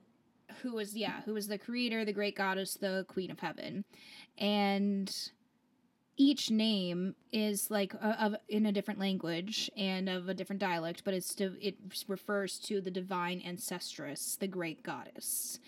Um, and there's also archaeological evidence which proved that her religion had existed and flourished in the Near and Middle East for thousands of years before the arrival of patriarchal Abraham, which is when we get into these Judeo Christian mm, tropes, you know, Yeah. canons. Yeah. Yeah. Um, so coincidence? No, I don't think so. But also, do I think it's a coincidence that women give birth and women like are the creators in these ancient, ancient, ancient like religions? And like, yeah, yeah, yeah. No, it's not a coincidence. It's not a coincidence at all. And like, I thought it was so funny because I'm like, I thought I was being edgy this year, but it turns out there's nothing more feminine or ladylike than being a demon or a devil or being demonized or being a lady-mon or being a succubus or a siren or anything. I'm li- I'm literally like I don't want to be an angel because I feel like girls are always angels, which is like it's true, but I, that is Victoria's problem. That's Victoria's secret. That's their doing. That's true. They're trying to take it back. If that company wasn't run by a dude, I would like it more. Yeah. Or like founded by a dude. Yeah. Because you can't kick us out of heaven and then be like, you're an angel. Like, fuck off. You're an angel because I say you are one. Yeah, you're an angel. Like, Because I made on you cute one. outfit Yeah. And like, do the walk. Run around in underwear. Oh, that's what I was gonna say earlier when I was like, I don't walk very much. Is because like I will like randomly be like, I need to practice my model walk. if I'm like walking down a long hallway and there's no one around, I'm like, all right, let's walk in a straight line, one foot in front of the other, chest out, tummy tight, pinch a penny, and go, baby, strut. That is my absolute favorite. I did that on the treadmill the other day. I'm not even kidding. you. It's hard. It. it is hard. It's hard. Yeah. Do that on the treadmill at like a decent incline. Doesn't have to be fast, but a decent incline. Try to engage everything and like really model walk it out. Like I was sore all over. all over. All over. Okay, so one that was awesome. Two, it reminds me of how, like what you just said about wanting to be a demon. Mm-hmm. Reminds me of how, like, in the last couple of years, I'm like, ah, I just really want to be a witch. And I remember when I first was like, why do I like witches? And then I did more research into like the history of it, and like, it's literally because witches were demonized for being independent or intelligent or Yeah. capable or smart or whatever. You know, Yeah. there's nothing. Yeah. It's all it's all the same it's all in the same like line of thought. Yeah, Women are inherently evil for existing, for considering themselves uh, men's equal, Mhm. for vi- having knowledge, for being empowered in their own sexuality, you know, for, for not being taking no strong. shit. Yeah, for sticking up for themselves. Yeah. Yeah, it's just crazy. Um, yeah, I'm glad you liked it. Yes. Now I want to know what you're talking about. I want to know. And I'm wearing my devil shirt today. I like it. I did notice that. this is that. my favorite shirt, and I know I stole it from somebody, but I literally love it so much. I'm not gonna lie, you have heavy like me vibes. right? Dark hair, black shirt. A hand-me-down robe. Oh God. Okay. Yes, that's Well, true. it's true. This I'm pretty sure was one of your friends from high school. Yep. And then I stole it from you because I was like, "Excuse me, I need to look badass." So I'm gonna need that for the next 15 years. I still have my darkest hour uh t-shirt with the horned goat creature on it. oh yeah, My most scandalous yeah. one, like yeah. the evil satyr. Yeah, yeah, that's like my vibe. I'm gonna be like satyr-esque. Yes, I can't wait to see. I'm so excited.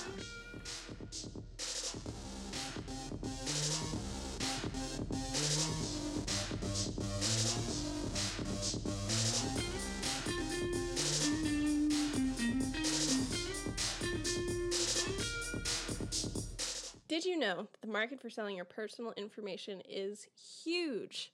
The California DMV makes $50 million a year off of selling your personal information, while the Florida DMV made a whopping $77 million in 2017 alone. And it doesn't stop there.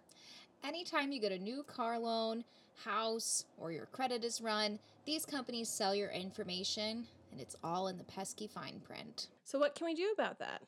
This is where our friends at Privacy Pros come in. Privacy Pros is a for profit, privately owned privacy advocacy company. They focus on the removal of personally identifiable information, such as your name, date of birth, age, address, prior addresses, phone numbers, emails, the list goes on and on. Basically, they go through the internet like awesome detectives and remove your personal information from the places it has been sold to. Everyone in the staff signs an NDA to make sure that your personal information doesn't go any farther and that your information actually stays private, unlike competitors who will go right back around and sell your information back once the contract is up. All great stuff, but it gets even better.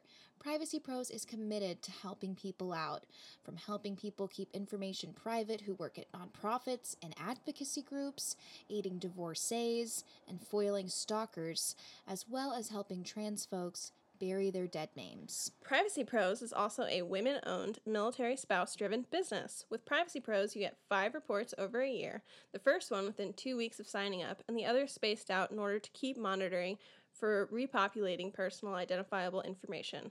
Visit Privacy Pros today to take back your privacy at privacypros.com.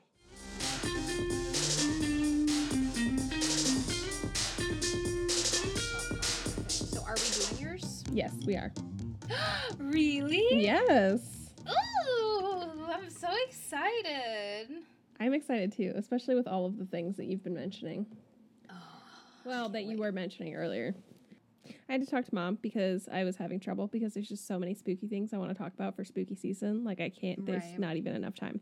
Um, and so I like half researched a bunch, but I was thinking about it, and I wanted to do something that was like not super well known or overdone, uh, but also you know like what makes you know we're in spooky season, but what makes a good spooky story? Hmm. You know, usually we get like unexplainable phenomenon, Mm-hmm.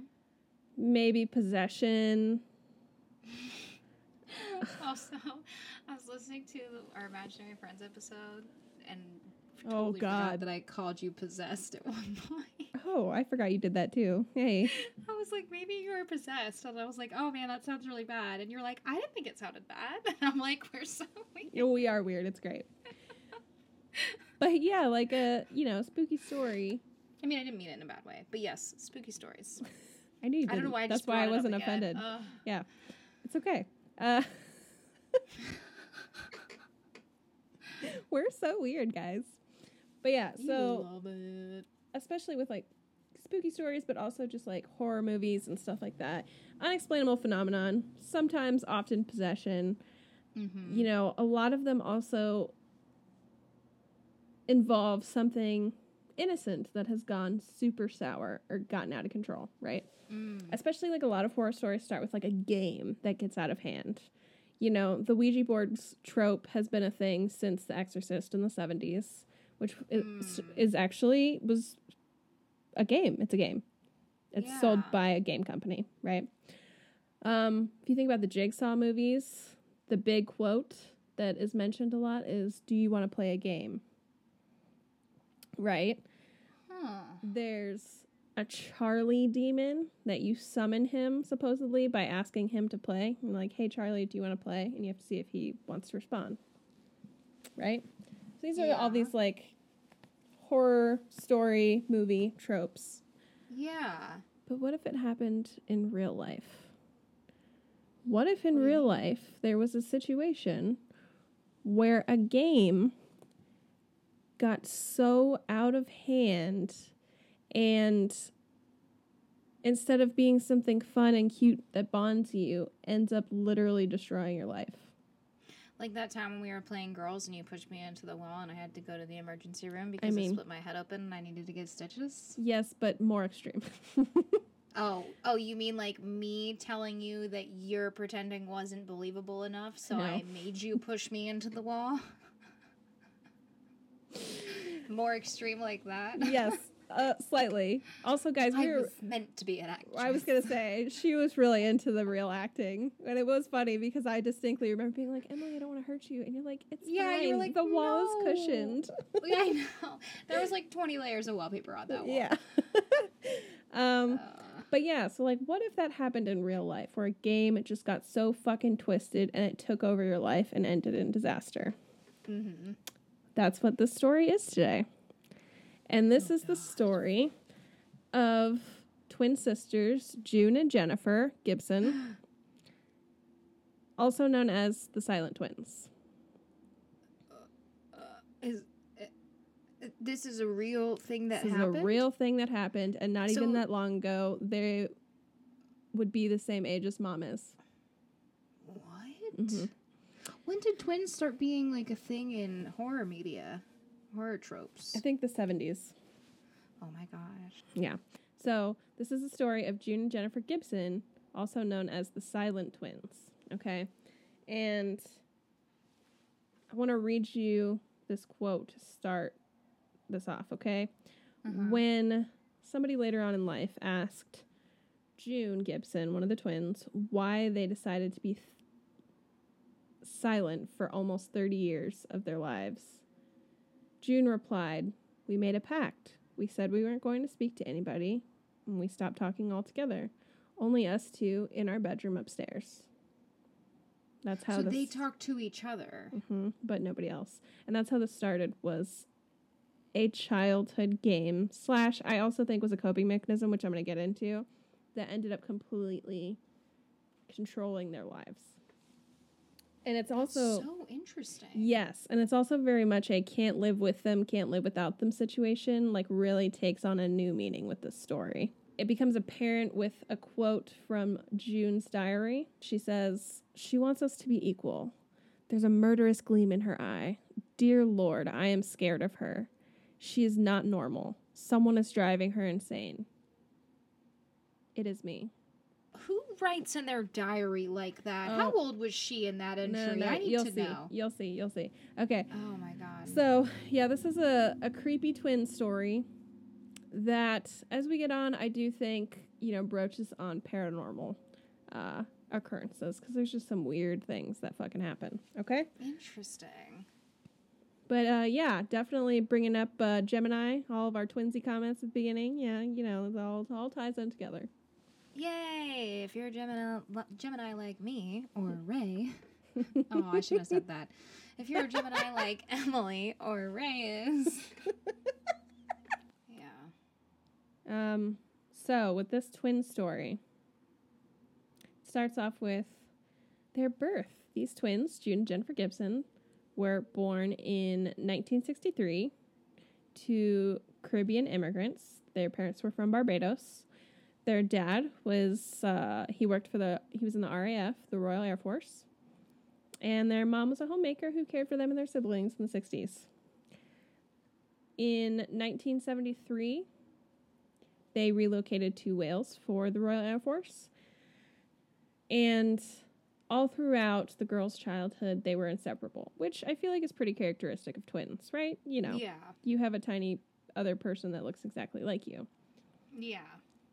But as they got older, you know, they didn't want to communicate with anybody else other than themselves. So their father said in the home they'd talk, make sounds, and all that, but we knew that they weren't quite like, you know, normal children talking readily. So this was from a very young age. Hmm. Then on top of that, we get to great stuff. In elementary school, they were bullied relentlessly. They lived in a small town in Wales, and there was they were the only black children there, so they were bullied a lot, and they were bullied so much that teachers even let them leave school early to avoid the bullying, which Wow. probably just pushed them more into their twin twiniverse. you know what I mean? In their little Yeah. in their little world twiniverse. I feel like that's the best Yeah, I can come could up with. Say they were entwined. Oh well, get out of here. God, I hate you I'm for coming up with that. That was so good. Um, like, oh, my apologies. I believe. oh my gosh, someone was like, "Oh, I was telling someone last night to like kidnap another comic and make them to come to my open mic." I'm a nice person. Be Yeah. my friend, everybody. Um, I was like, just stick him in a bag and you know kidnap him and bring him with you, you know.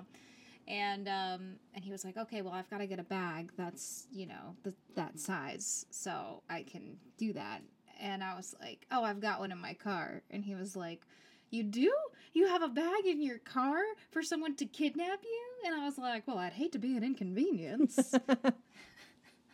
See, I thought you were gonna go a different way and be like, no, no, it's just in case I need to kidnap someone. No, no, it's just because that's how I feel. Like, Yeah. You know, it's like when I fell down the stairs, I'm like, oh, I don't want to knock anything over. you just lay there slithering down the stairs. I'll just be down here. Don't mind me. Yikes. Um, so yeah, June and Jennifer had a you know it was it was not the easiest childhoods uh, being bullied like that, and you know, I don't think it, I really don't think it helped with their developmental differences. Okay, their behavior mm-hmm. was strange. And their parents noticed it, but kind of hoped that they would grow out of it. And then teachers started to notice things like they did intense mirroring. So like if one person tripped so and creepy. fell, yeah, the other person would fall down too. They would put on their jackets in sync, drink tea in sync, walk in unison, in uncanny unison, like the fucking horror movie trope right there. That's so interesting, though. Although I bet they would have Because- won the three-legged race like hardcore every time. Oh, hardcore every time. But you got to think that like when you practice mirroring somebody's not you're not just mirroring their movement, you're mirroring their energy too. Oh, don't And worry, we get into that. Oh, what? Yeah. Okay. Wait. Let me just say this real quick. Yeah, go go go. Quote June later said, One day she'd wake up and be me, and one day I would wake up and be her. And we used to say to each other, Give me myself back. If you give me myself back, I'll give you yourself back. Like these were real questions they had with each other. Or conversations they had with okay, each other. They sound okay. Um, um, um. So, uh, for anyone who has ever taken psychedelics, uh, this sounds like when you are put in front of a mirror for the first time. Dude, no, that's a huge theme. Okay, no, no, no. It's a huge theme. Oh my gosh. Yeah, you're really touching on all the things I want to talk about. Okay. Um, yeah. And so they would, they would r- extremely mirror each other to that intense degree. I think uh, one of them later on, they, I'm going to explain in a minute, but they see some therapists and they try to get them horseback riding. And their mirroring was so extreme that when one fell off the horse, the other also had to fall off the horse. Like, not even joking. Um, but you think it becomes so reflexive at a point that Yeah. like before they know that they're doing it, they're already doing it. Yeah. And Wow. yeah. This uh this behavior did go pretty much untreated until they were 11, but the the staff at the school uh were spooked by their behavior. And one Yeah. teacher even called Jennifer evil cuz, you know, that's what good teachers do. Wow, dude. Yes, we don't understand anything. Let's just call it evil. Yeah. There is real evil in the world, and it is not called out nearly enough. No. When they were 11, they were at the school receiving shots, and the medical professional administering the shots was a little like weirded out because he said that they seemed quote unquote doll like and unresponsive. Like when he gave them the shot, they didn't even react. He's like, that's not normal for children. Yeah. How old were they? 11. And so he notified a child psychologist. This opened the floodgates of specialists that saw the twins, June and Jennifer, to try and help them communicate more with the outside world. Keep in mind, this is also in like peak creepy 70s psychology. I don't know, I just think of like psychiatric wards and like terrible shit. Um, Yeah. but their attempts to have the twins communicate with anybody but themselves were, did not work. Uh, they also, the twins only spoke in a language that they could understand. Nobody else could understand what they were saying. But like all the time is what they did. This this was how they. That was the only time they talked was in their secret language. I feel like we really dropped the ball on our secret language. I know, I know. That's what I was thinking too. Um, it was discovered that their language was actually a combination of very rapid English and Barba- Barbadian slang. So, Okay. yeah, but it was still enough to where the parents couldn't really understand what they were saying either. The only other one that could understand them was one of their siblings, Rosie. She was their younger sister. How Um, many other siblings did they have? I think somebody somewhere it said three, but I only saw something about a Rosie and a Greta, so I don't know who the other sibling was. Mm. Um, but yeah, so they spoke in this language only to each other, and that's the only way they spoke. And you know, these specialists came and saw them and couldn't really figure out if or what anything was actually wrong with them, and still could not get them to communicate with anybody else. One of the therapists, Anne Tre- Treharne, wow, good job, Sarah. Anne Treharne she was an expert on elective mutes, which means people who just don't talk. They choose not to talk. So when they were 11, they decided not to talk. No, no, no. They decided not to talk to anybody from a young age. 11 is just when somebody finally noticed or er, notified a child psychologist. What? Yeah. So what age did they stop talking? So some reports say that they stopped attempting to communicate with other people at the age of three. Some that it say that it was five. Uh, And yet they made their own language and could understand it enough as they developed as kids to like right?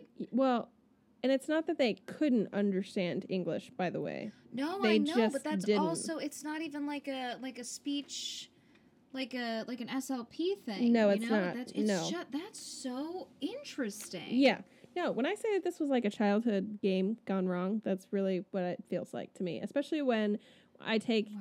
into account like what we were discussing about our childhood games, like the, you know, Yeah. the languages and stuff like that, but this goes to the utmost extreme. Um, so this therapist, Anne Treharne, um, like I said, she was an expert on elective mutes. She, when she met with the twins, she was also sure that it was a game gone wrong. And she saw that by like subtle eye signals, sh- Jennifer would stop June from talking. And it seemed as if she was contr- like she was controlling her as if she were a robot. And like What? yeah. Some also observed that it seemed like Jennifer was the more domineering personality and would prevent June from doing things or speaking. And some, another account said that it seemed as though June was possessed by her sister. What? Yeah, and June is the older sister. Uh, she was born. Oh, see, I was thinking Jennifer I know. first alphabetically. No, June is the older sister. Jennifer was born 10 minutes later.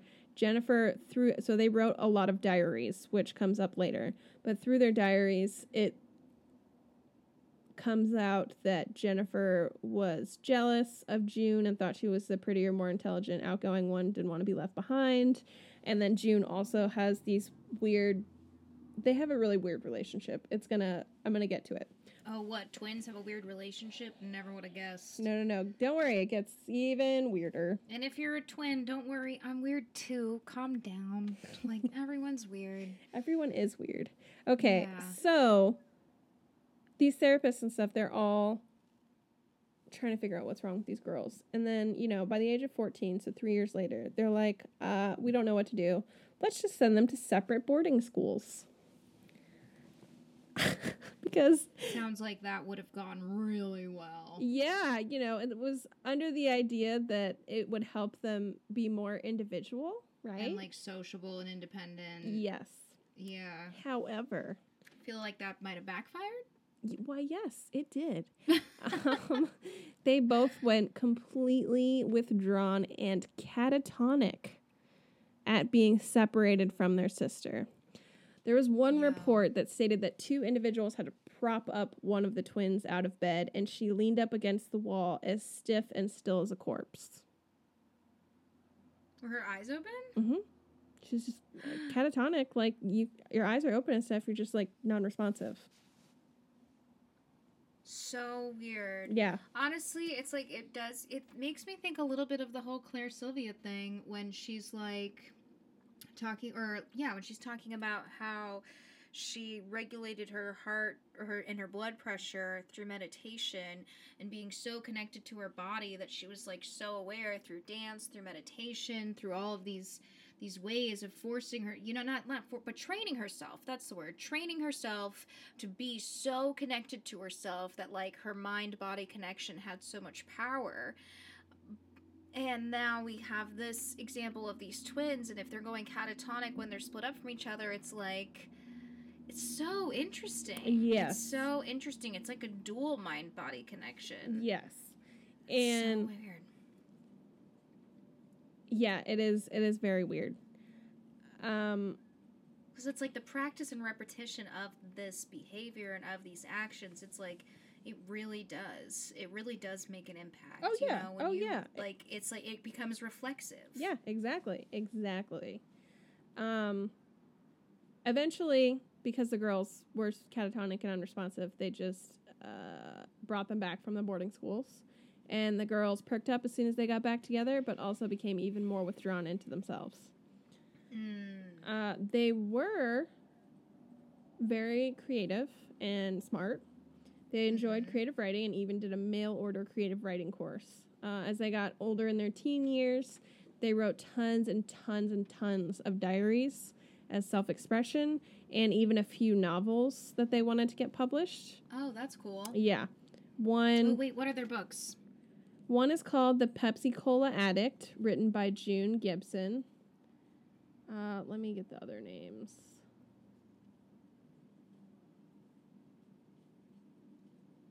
Oh, another one was called Discomania, written by Jennifer Gibson. So they're written by the different. The Oh, different so twins. Yeah, they weren't writing them together. They writ. They Oh, man, wrote. I really want that book. The, the Pepsi Cola Addict. I'm, I'm I'm writing these down. And what was the other one? Discomania. Oh wow, these sound so cool. Uh, the stories are very interesting. There's a lot of like interesting dynamics and weird violence. Which, nice. yes. Um, but yeah, so these girls were teenagers, and even though they had this weird thing going on between them, you know, they were still, in on some level, regular teenagers. They wanted to write and be famous, Mhm. and uh, you know, they were very creative. They were very smart, but they were also, you know, they had this weird, isolating uh, relationship that really commandeered their lives. And add Yeah. that on top of, you know, like teenage hormones and all that fun stuff. It's just, you know, I don't want, I don't think it's like a great combo, personally. It definitely does fit. Like, cause my thought right now is like it sounds supernatural. Like it's like this is like a this is a supernatural. Yeah. This is super normal. It's like yeah, they might be fine. You know, when people have checked them out, they're like, no, they seem okay. But they're exhibiting this very interesting behavior. It's like, yeah, definitely, Yeah. definitely paranormal, definitely supernatural. Yeah, so Paranatural. Paranatural. They have a Paranatural. paranatural cur- Yeah. connection. there we go. Whoa. Yep. So, you know, they're teenagers. They're in a weird spot. They're feeling isolated. So they begin to do Mhm. what teenagers do best, which is, you know, act out. Later, uh, I'm going to explain more in a minute, but later, somebody discovers their diaries. And so they read their diaries to get way more detail about their intense and complex relationship. Like they were insufferable or inseparable, insufferable, lol. They were inseparable, but they would also have intense and very violent fights. June actually tried to kill Jennifer by drowning her at one point. How old were they when that happened? Um, it didn't say. I think it, it- no, No. but it was before they it, they were teenagers. They were later teenagers. Okay, so June tried to kill Jennifer by drowning her, and June later wrote, "We have become fatal enemies in each other's eyes. We feel." We feel the irritating, deadly rays come out of our bodies, stinging each other's skin.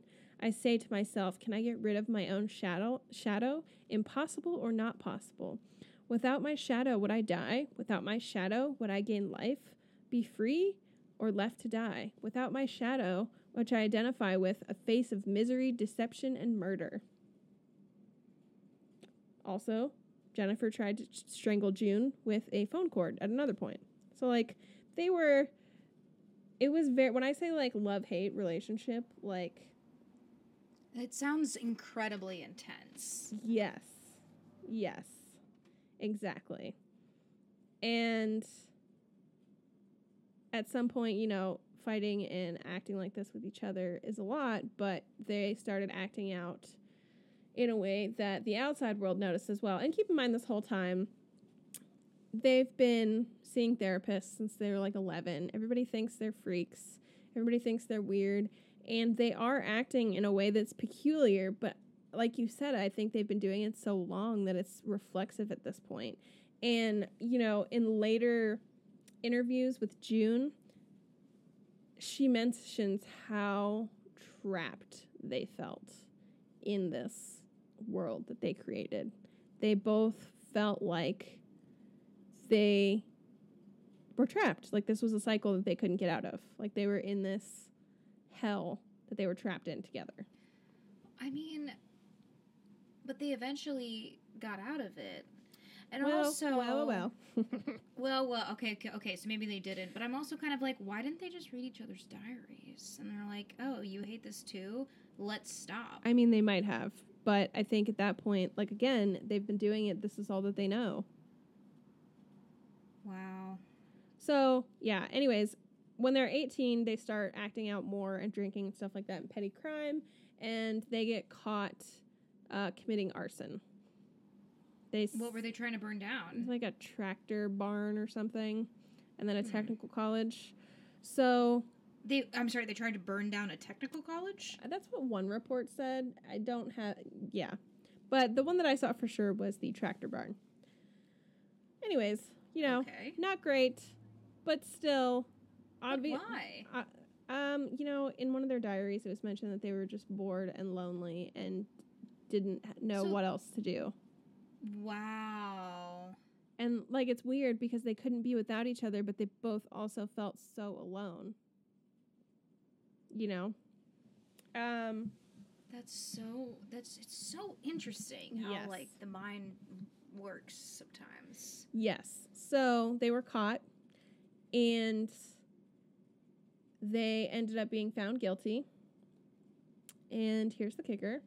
They were committed to Broadmoor Hospital, which is a high security psychiatric hospital Oh yikes! That's the worst. at the Oh age my of God. 18 for committing vandalism. They were oh, committed to Oh, wow. this high security psychiatric hospital, which was also home to ser- serial killers and gangsters. Yo. Their Yeah, like what? yes, their sentences were indefinite because they were selective mutes. They were basically sentenced to be there until there was quote unquote significant improvement in their condition. what? Mm-hmm. What year was that? 1980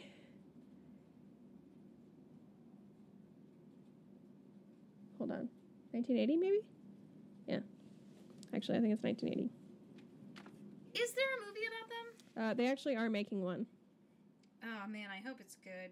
yeah this is a crazy story. i know This could be like a real mind bender. yeah this is definitely a thriller a weird psychological thriller that doesn't sound real but it's definitely real okay That's yeah, that's what makes it even crazier. yeah Anyways. So June later said that, you know, she's like, juvenile delinquents get two years in prison. We got 11 years of hell because we didn't speak. Wow. We lost hope, really. I wrote a letter to the Queen asking her to get us out, but we were trapped. So, yeah, they were sentenced there yeah, indefinitely. And like I said, ended up being there 11 years. So here comes a British journalist named Marjorie Wallace. She penned a biological book called, or a bi- biological book, I'm so dumb, a biographical book called The Silent Twins about June and Jennifer Gibson. So when she heard about them, it was when they were waiting for their sentence before they got sent to Broadmoor. Okay. So mm-hmm. she went to their parents' house and was like, "Hey, can I see their room?" And in their and the parents let them. And in their room, there was all these diaries and books. And you know, she talks about reading this stuff, and people talk about these silent twins as if they're like, you know, she says daft, but you know, like dumb Yeah. and she realizes the com the complexity of one their relationship, their thoughts, their creativity, all that stuff. You know what I mean? And so Mhm. she's like, "Well, maybe if I go visit them, I can break through to them." So she goes to visit them while they're waiting for their sentence uh, at Mhm. whatever housing facility they were in, and she said that when they were brought in, they were carried in and they were both stiff as a board and not moving or acknowledging anything. And they both kept their eyes on the floor. And then she they were carried in on how? Like on their on by their arms? so weirdly it said on the person's shoulders, but I could not picture it. I'm like, how can you be stiff as a board and like carried on somebody's shoulders? What, like a plank of wood? I don't understand. That's so weird. It just gets the visuals get weirder and weirder. I know. I know. I mean, I can just imagine this insane scene right before they get arrested when they're just like setting the whole thing on fire and just like catatonically standing there watching it, and it's like this haunting cry for help. Well, and that's the thing that is so disappointing to me is like that they are obviously troubled and need help, and everybody is so caught up on how. I mean, it is a creepy story, so I do love creepy stories, but how creepy they are that they're like, oh, they're just freaks. Like, they just need to be locked away, kind of thing. You know what I mean? Yeah. Um, so this journalist, she went and saw them, and they come in the room. They're not making eye contact, whatever. But then she starts talking to them about their writing, and they really perk up. And that's how she got a foothold in. And they did actually end up speaking with her. And over time, they became friends. And then once they went to Broadmoor, you know, the whole time that they were interned there, she would go visit them every weekend and have tea with them. And you know, remind me, who is this person again? she is a uh, a journalist, a British journalist, and, And what's she her name? uh, Marjorie Wallace, and she ended up writing a biological book about them and their ex- her experiences with them. And how did they get in touch with her? She found out about them after their arrest, and went and did some investigating. You know, Okay. old school journalist style. Yeah, this sounds like a great story. I feel like someone's gonna fuck it up though. Like, have you seen um, have you seen Tales from the Loop? No, That's a great one on Amazon. It's eerie. And it's the and it's kind of like how the servant, how it's filmed sets the tone. Mm, That's it's not necessarily like sometimes yes it is the writing and the content obviously like it is creepy stuff, but it's also sometimes the cadence of how it's filmed, the cinematography, Yep. the the the visualizations, like the imagery, like um, even the OA was kind of like that. Um, I don't know. When you say that stuff, it makes me think of The Haunting of Hill House. Like the cinematography and that really, like the story was good and all that stuff. Like don't get me wrong, but like, I can't imagine it being shot any other way. I like The Haunting of Hill House. I don't feel like it has the same tone. Like almost um like Westworld kind of has that tone and that vibe. Like there's something in the way that it's shot with just that and like you know, and some, maybe some music or just a scene like the way or the sound of like the wind moving around you is enough to like creep you out. You know what I mean? And like the Haunting of Hill House, I I like I liked the colorization of it, but I just it did I feel like it was also it was very contextually creepy, so it was hard for me to separate the two because I was always creeped the fuck out Oh, every okay. shot. I got you. know? Yeah, no, that makes sense. Um, But with the brother, the brother definitely has those vibes. Now that I'm thinking about it more in depth, the twin, the They- twin. Yeah. not the not Nell because I feel like her stuff was just outright Right. Oh no! But even when she has okay, all right, I take it back. I take it back. I'm like This- now that I'm yeah. deep into think, oh man, I can't wait to watch that again. I know. Yay, that's what I was thinking too. All right, sorry, I'm, Um, I'm just getting all caught up in film shit. But yes, Film so back to journalists. vibes. Yeah, Uh, yeah, she's going in to have tea with them. What's her name again? Marjorie. Marjorie Wallace. God, that's a great journalist name. I know. But yeah, so she became friends with them, and over the next uh, 10 years, 11 years, she um, really got to know them, right? Mm-hmm. She went there every weekend for tea. And in one interview with the twins, she quoted them saying, We just want to be able to look each other in the face without a mirror. Like they really, for them, the mi- like to look in the mirror was to see their own image dissolve and distort into the face of their twin, This is trippy as fuck. right? Right? Is that what it's like having a twin? Just like looking into a mirror on acid? Here's another quote. For moments or sometimes hours, they would feel possessed. Ooh, excuse me, possessed by the other. And they felt their personalities switching and their souls merging. Whoa. I can't believe you were like, I don't know if this is supernatural. This is supernatural as fuck. Yeah. That's. Bec- uh, Yeah. is it. I Okay, so I probably feel like I am really calling myself out here because I'm like, I feel like that's real.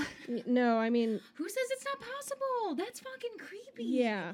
What a vibe, though. Yeah. Like, Oh yeah, that's so spooky. And so during their stay at this fucking crazy high security psychiatric hospital, one, you can't imagine that the conditions were great because, like I said, they were Oh, housed they- there with serial killers, you know, gangsters, other kinds of murderers, all kinds of stuff. And they were put in there at the age of fucking 18 just for being mute and committing arson.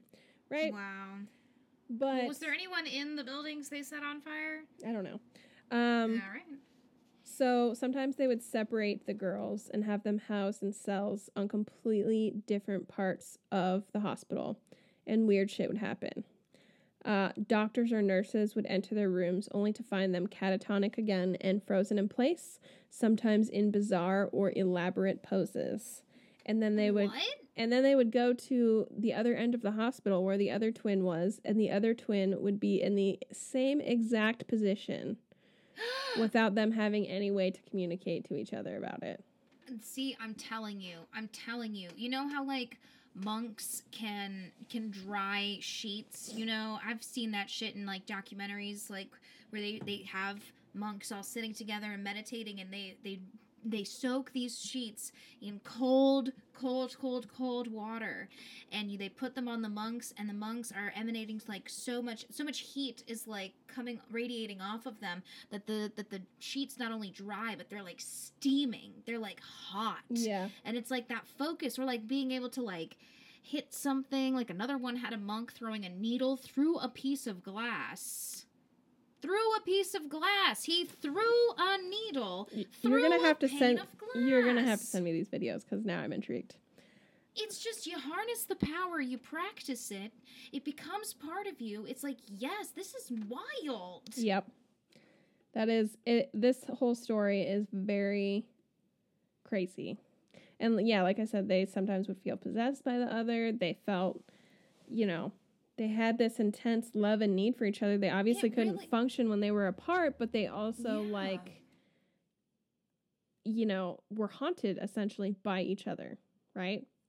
wow So for the twins, you know, oh, by the way, another they were also heavily medicated and honestly in despair. There was no end to their sentence. They couldn't they didn't have a day to look forward to that they would be able to leave, right? And Mhm. one time they asked the doctor like, "Hey, we're getting better. Like when can we get out of here?" And he's like, "You're never getting out of here. You're insane and you need to stay locked up, essentially." And so they really did. They they lost their will to their creative writing really plummeted. They continued to do diary entries and stuff, but um yeah it was not the same. Uh, it really affected their, you know, they had a lot of psyche or psych no, not psychedelic, psychiatric drugs drugs in them Yeah. to make them comply and, you know, make sure that they would do what everybody wanted. And, you know, it was just, it's not good for everybody. And finally, they found out that after 11 years in Broadmoor Hospital, they would be transferred to a medium security facility. Which is like, great, good. They don't need to be there anymore. They shouldn't have been sent there to begin with, like that, right? Mm. yeah So Marjorie goes to see them for their usual Sunday afternoon tea, and they uh, they're talking, they're they're hanging out, and suddenly Jennifer whispers to Marjorie, "Marjorie, I'm going to die. We've decided." what what This was right before, like they they, they found out they were due for a transfer and looking forward to partial partial freedom. They also knew that neither would ever experience that freedom if they remained together. Yep. So, literally right before they're transfer transferring, I'm sorry, my face is shocked. By the way, that's Yes. why I didn't. I can't respond. I'm like, I need to know what happened. and also rightly so, uh, Marjorie freaks out. She's like, "Um, what? Yeah. You're only 29. Like, stop. You don't need to be saying stuff like that. Like, you're gonna be fine. You guys are going to this next facility. You know, it's gonna it's going to be better. It's going to be good for everybody. She tried to warn the doctors and say, hey, this is what's going on. And they're like, we've monitored them. They're fine. Like, we're going to keep monitoring them. It's going to be fine. Don't worry about it. Right. Well, yeah. I mean, I feel like that's that's that fucking checks out. They're like, yeah, we're not worried about it. Oh, I did forget to mention that, like, also sometimes in the hospital, even if they were across the hospital, only one twin would eat on one day and the other twin would eat the other day. And the next, the, like, whatever day one twin ate, the other twin had to starve, kind of thing. Like, even if they were across the hospital. It was a very So interesting. Yes. Um. So yeah, Marjorie's like, "What? No, like you- you're not gonna die. It's gonna be fine. You're gonna leave. You're gonna go to this next hospital. It's gonna be great." And she later found out that they had been fighting violently. She found out from the staff at this hospital. They've been fighting violently about who was going to die before this conversation. And Wh- I'm just like, when, uh, yeah, so they've been fighting like this is insane. Because it's like honestly, when you're telling me this the whole time, I'm just picturing it, and I'm just like, what?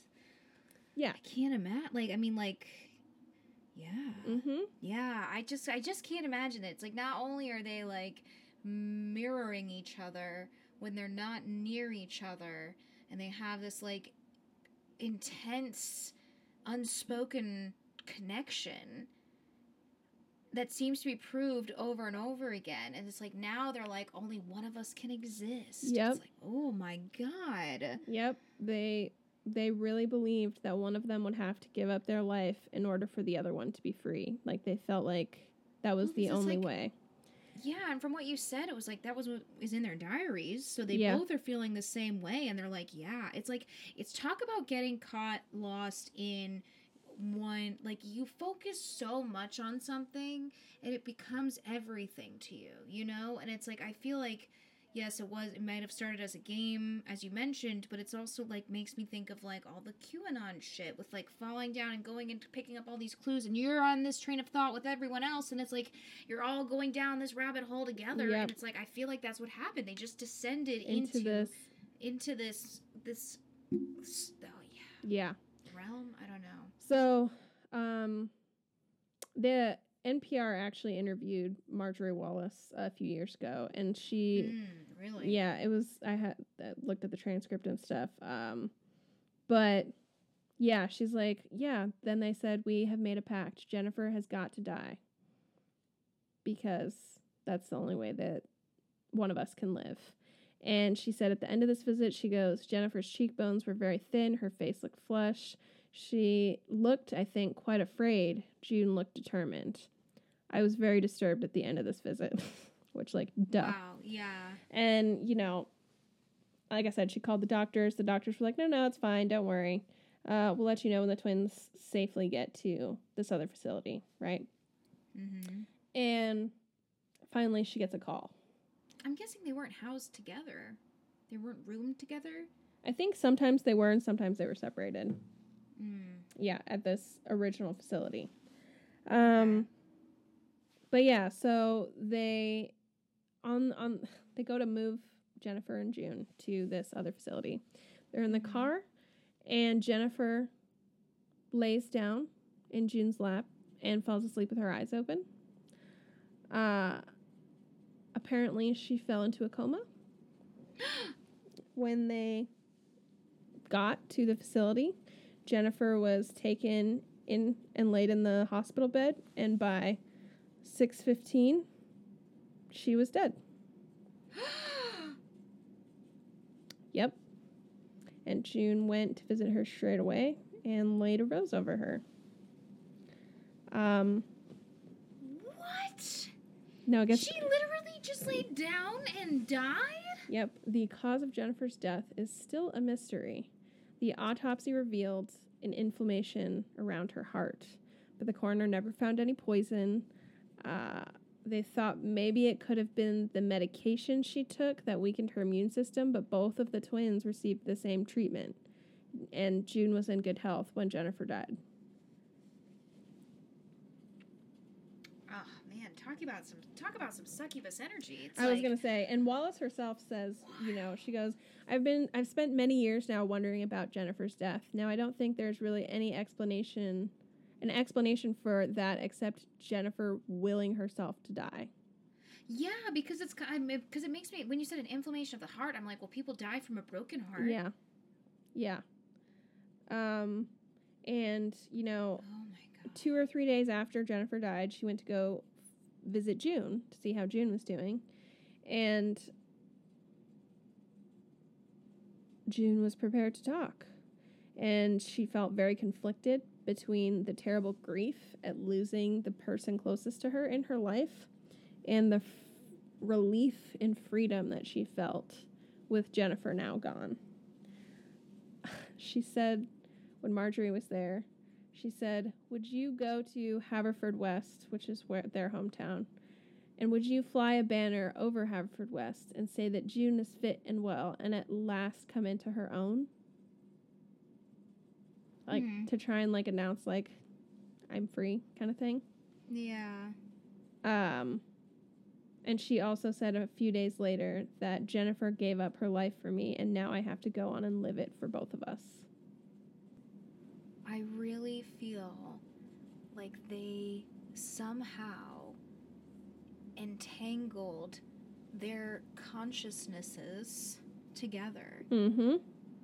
I feel like they really did harness some intense meditative mind power and like connected themselves together and then I mean either either fused into one um or or or decided to depart. I mean think about astral projection. Yeah. People, you know, it's like it's not I know I sound insane, but it's like what do you think happened? Yeah. Well, This is so crazy. Yeah. And, you know, once she died, obviously she had the, or June had a lot of like, like I said, she was torn between guilt and relief and grief and all this stuff. But once Jennifer died, she began speaking to everyone in her life as if she had always been doing so. She spoke to her sisters, her parents, you know, the doctors, all that stuff. Like she spoke and acted normally. normal as if everything was like the past 30 years hadn't happened basically or almost 30 years So maybe they did become maybe honest but like honestly, that's that's what I think happened. I think that that they combined their energies together into one body. And I know that that sounds like some that sounds like some lady demon no, shit, I'm but it's like i'm gonna say something here in a minute um okay also june was actually released after the from the hospital at shortly after jennifer's death and after that lived a somewhat normal life I'm telling you, they combined powers. This is such a good story. yay i'm so glad you like it Yeah, I'm I'm I'm yeah, no, I really really do. This is what I live for. I love shit like this. Okay, so in some mythology, there's obviously some interesting things having to do with twins, right? Mm-hmm. Um, the Yor- Yoruba people in Africa, if one of the twins dies, the parents then create a doll that portrays the body of the deceased child Mhm. because they believe that the twins have one soul that they share. Yes. So it's one Wow. soul in two bodies. So if one of the twins dies, they make a doll so that there's the the other's twin doesn't die. Or, uh, okay, I'm gonna try this again. Yeah, no, no, no. I got you. I got you. But like, my now thought goes to now: Are we referring to identical twins? Because I feel like identical twins, the connection that freaks me out personally there is sharing or is having identical DNA, and Well, fraternal I was gonna twins don't say- have that. You, I I mean, I'm, I I'm don't know if we're bonded, saying- I feel like Yeah, I don't know if we're saying specifically identical twins, but I would probably argue that it's more leaning towards identical twins. But also, you know, I think what's the term for not identical? Fraternal. Fraternal. Thank you so much. yeah. Um, you know, even though they don't have the same DNA, they are still sharing such a close environment through development. yeah. You know what I mean? yeah, yeah, I know. But when like when you think about the mirroring and all that kind of crazy shit, and and and when you're like uh, one soul that is shared between two bodies, it just it, my my thought like was like, oh, what about identical DNA? Like, yeah. especially talking about how like memories and you know Cellular memory. in- Yeah. yeah, Yeah. mhm. So interesting. Um, but yeah, so that's the story of the Silent Twins.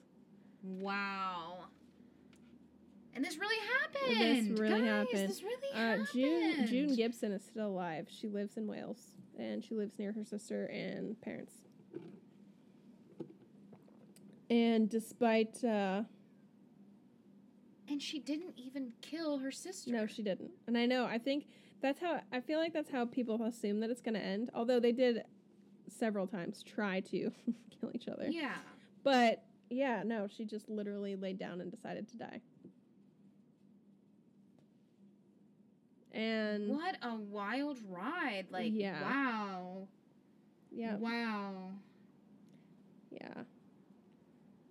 Um, I honestly like I just keep I'm like you really you really took me on a on a on a on, yeah, I'm just I'm just literally sitting here like visualizing it as if it was shot like by Tales by the Loop, but it's just blowing my mind because I'm like this is so crazy. Like this is so in it's such a it's wow. isn't it though?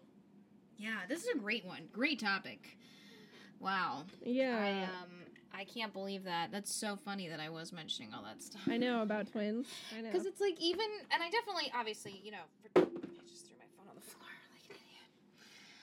Um, obviously, you know, fraternal twins are twins, and they're gonna have a connection, just like any siblings have a connection. Um, um well, not just like, but you get what I mean. Because I feel like even sometimes we have like weird things where we're connected or like on the same page about shit, and it's like, uh, yeah, it's a little. It's a little like. it's like, ugh.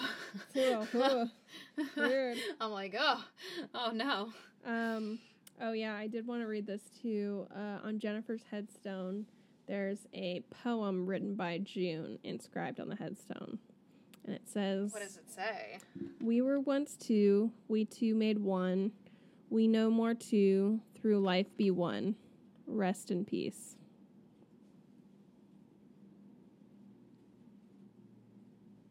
Can you read that again? to me? we once were two, we two made one. We know more too, through life be one. Rest in peace.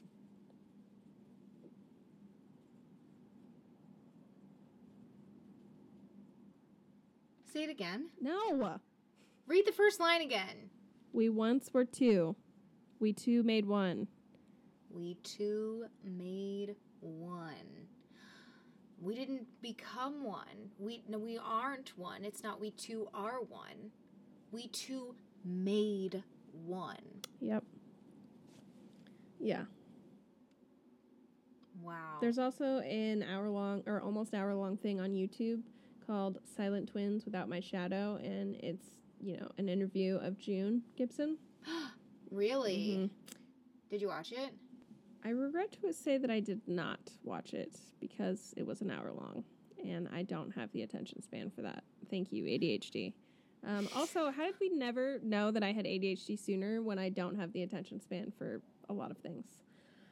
Yeah, same. Unless it's like unless it's like the uh, I, I, blah, blah, blah, a hyper focus thing The hyperfocus that thing. I can't stop Yeah. thinking about it.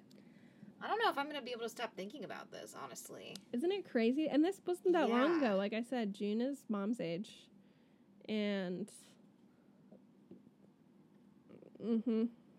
Through this entire thing, I've been sitting here with my mouth open like a codfish, and my eyes are like glossed over, and I'm staring off into the distance. Like that's Well, it's funny-? It's funny too because like I while reading this, I was like, is it possible to haunt somebody while you're still alive?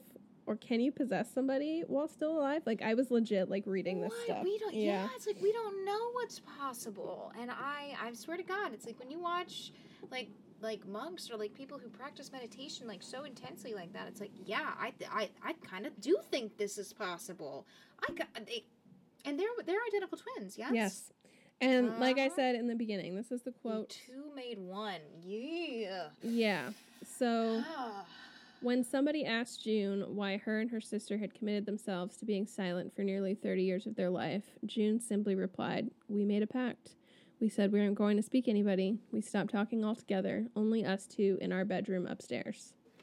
do you think they said that pact out loud, or do you think it was like? Well, they said stuff to each other. No, I know, but do you think they said that out loud, or do you think they just like Pathically. telepathically Yeah, I don't know. decided? I don't know. Yeah. So yeah, that's my creepy story. Think of all of like the cool micro expressions you could do with that, with that like acting wise, with the mirroring, and it's literally just like a change or a flinch of like an eye or a corner of one of their mouths. I'm telling you, man, they better make it good. I feel like I don't know. Well, it's gonna have the actress who played Shuri from Black Panther in it, and I like her. So Okay, yeah. Oh yeah. All right. All right. Yeah, her name's Letitia Wright. Okay. Yeah. Yeah. Wow. Um, but yeah, that's that's the story of June and Jennifer Gibson, and their, you know, Do you see me right now? Like I I cannot. know I'm having I trouble too because, like I said, it started off as like a game. It started off like an innocent game, and it completely derailed their whole lives. Yeah, I really did. We two made one. I'm never gonna forget that. Oh my god. and like just like picturing them like doing everything in sync like walking and like putting on coats at the same time or taking sips of tea at the same time or you know yeah yeah Why do I feel like this is like an experiment that um Walter did on the kids in Jacksonville and Fringe? he had like a set of twins, and he mm-hmm. was like, "I'm gonna make you become mm, the same person yeah yeah so yeah Yeah, dude. Woo-hoo! We are spooking it up. we are spooking it up and i love it Spooking it up. Oh, that was great. yay i'm so glad you thought so Yeah.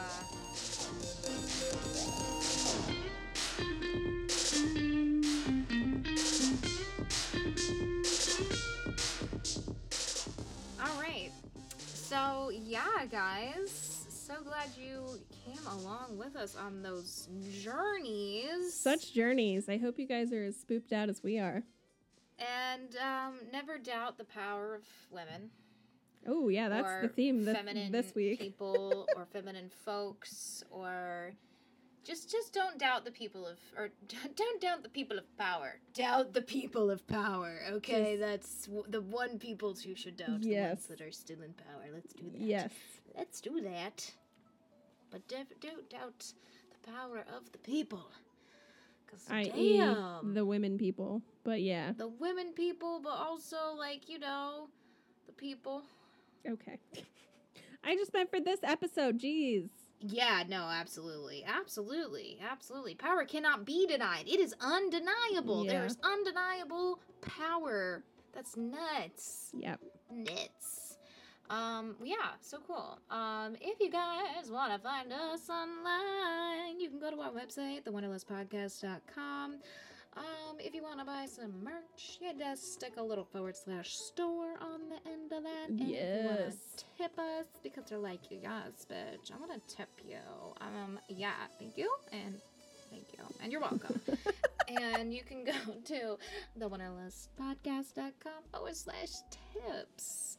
Um, there's also other stuff on there. Uh, you can contact us and do all that kind of fun stuff. Yeah, let us know if you have any ankle. good spooky story suggestions. We love getting suggestions from our listeners.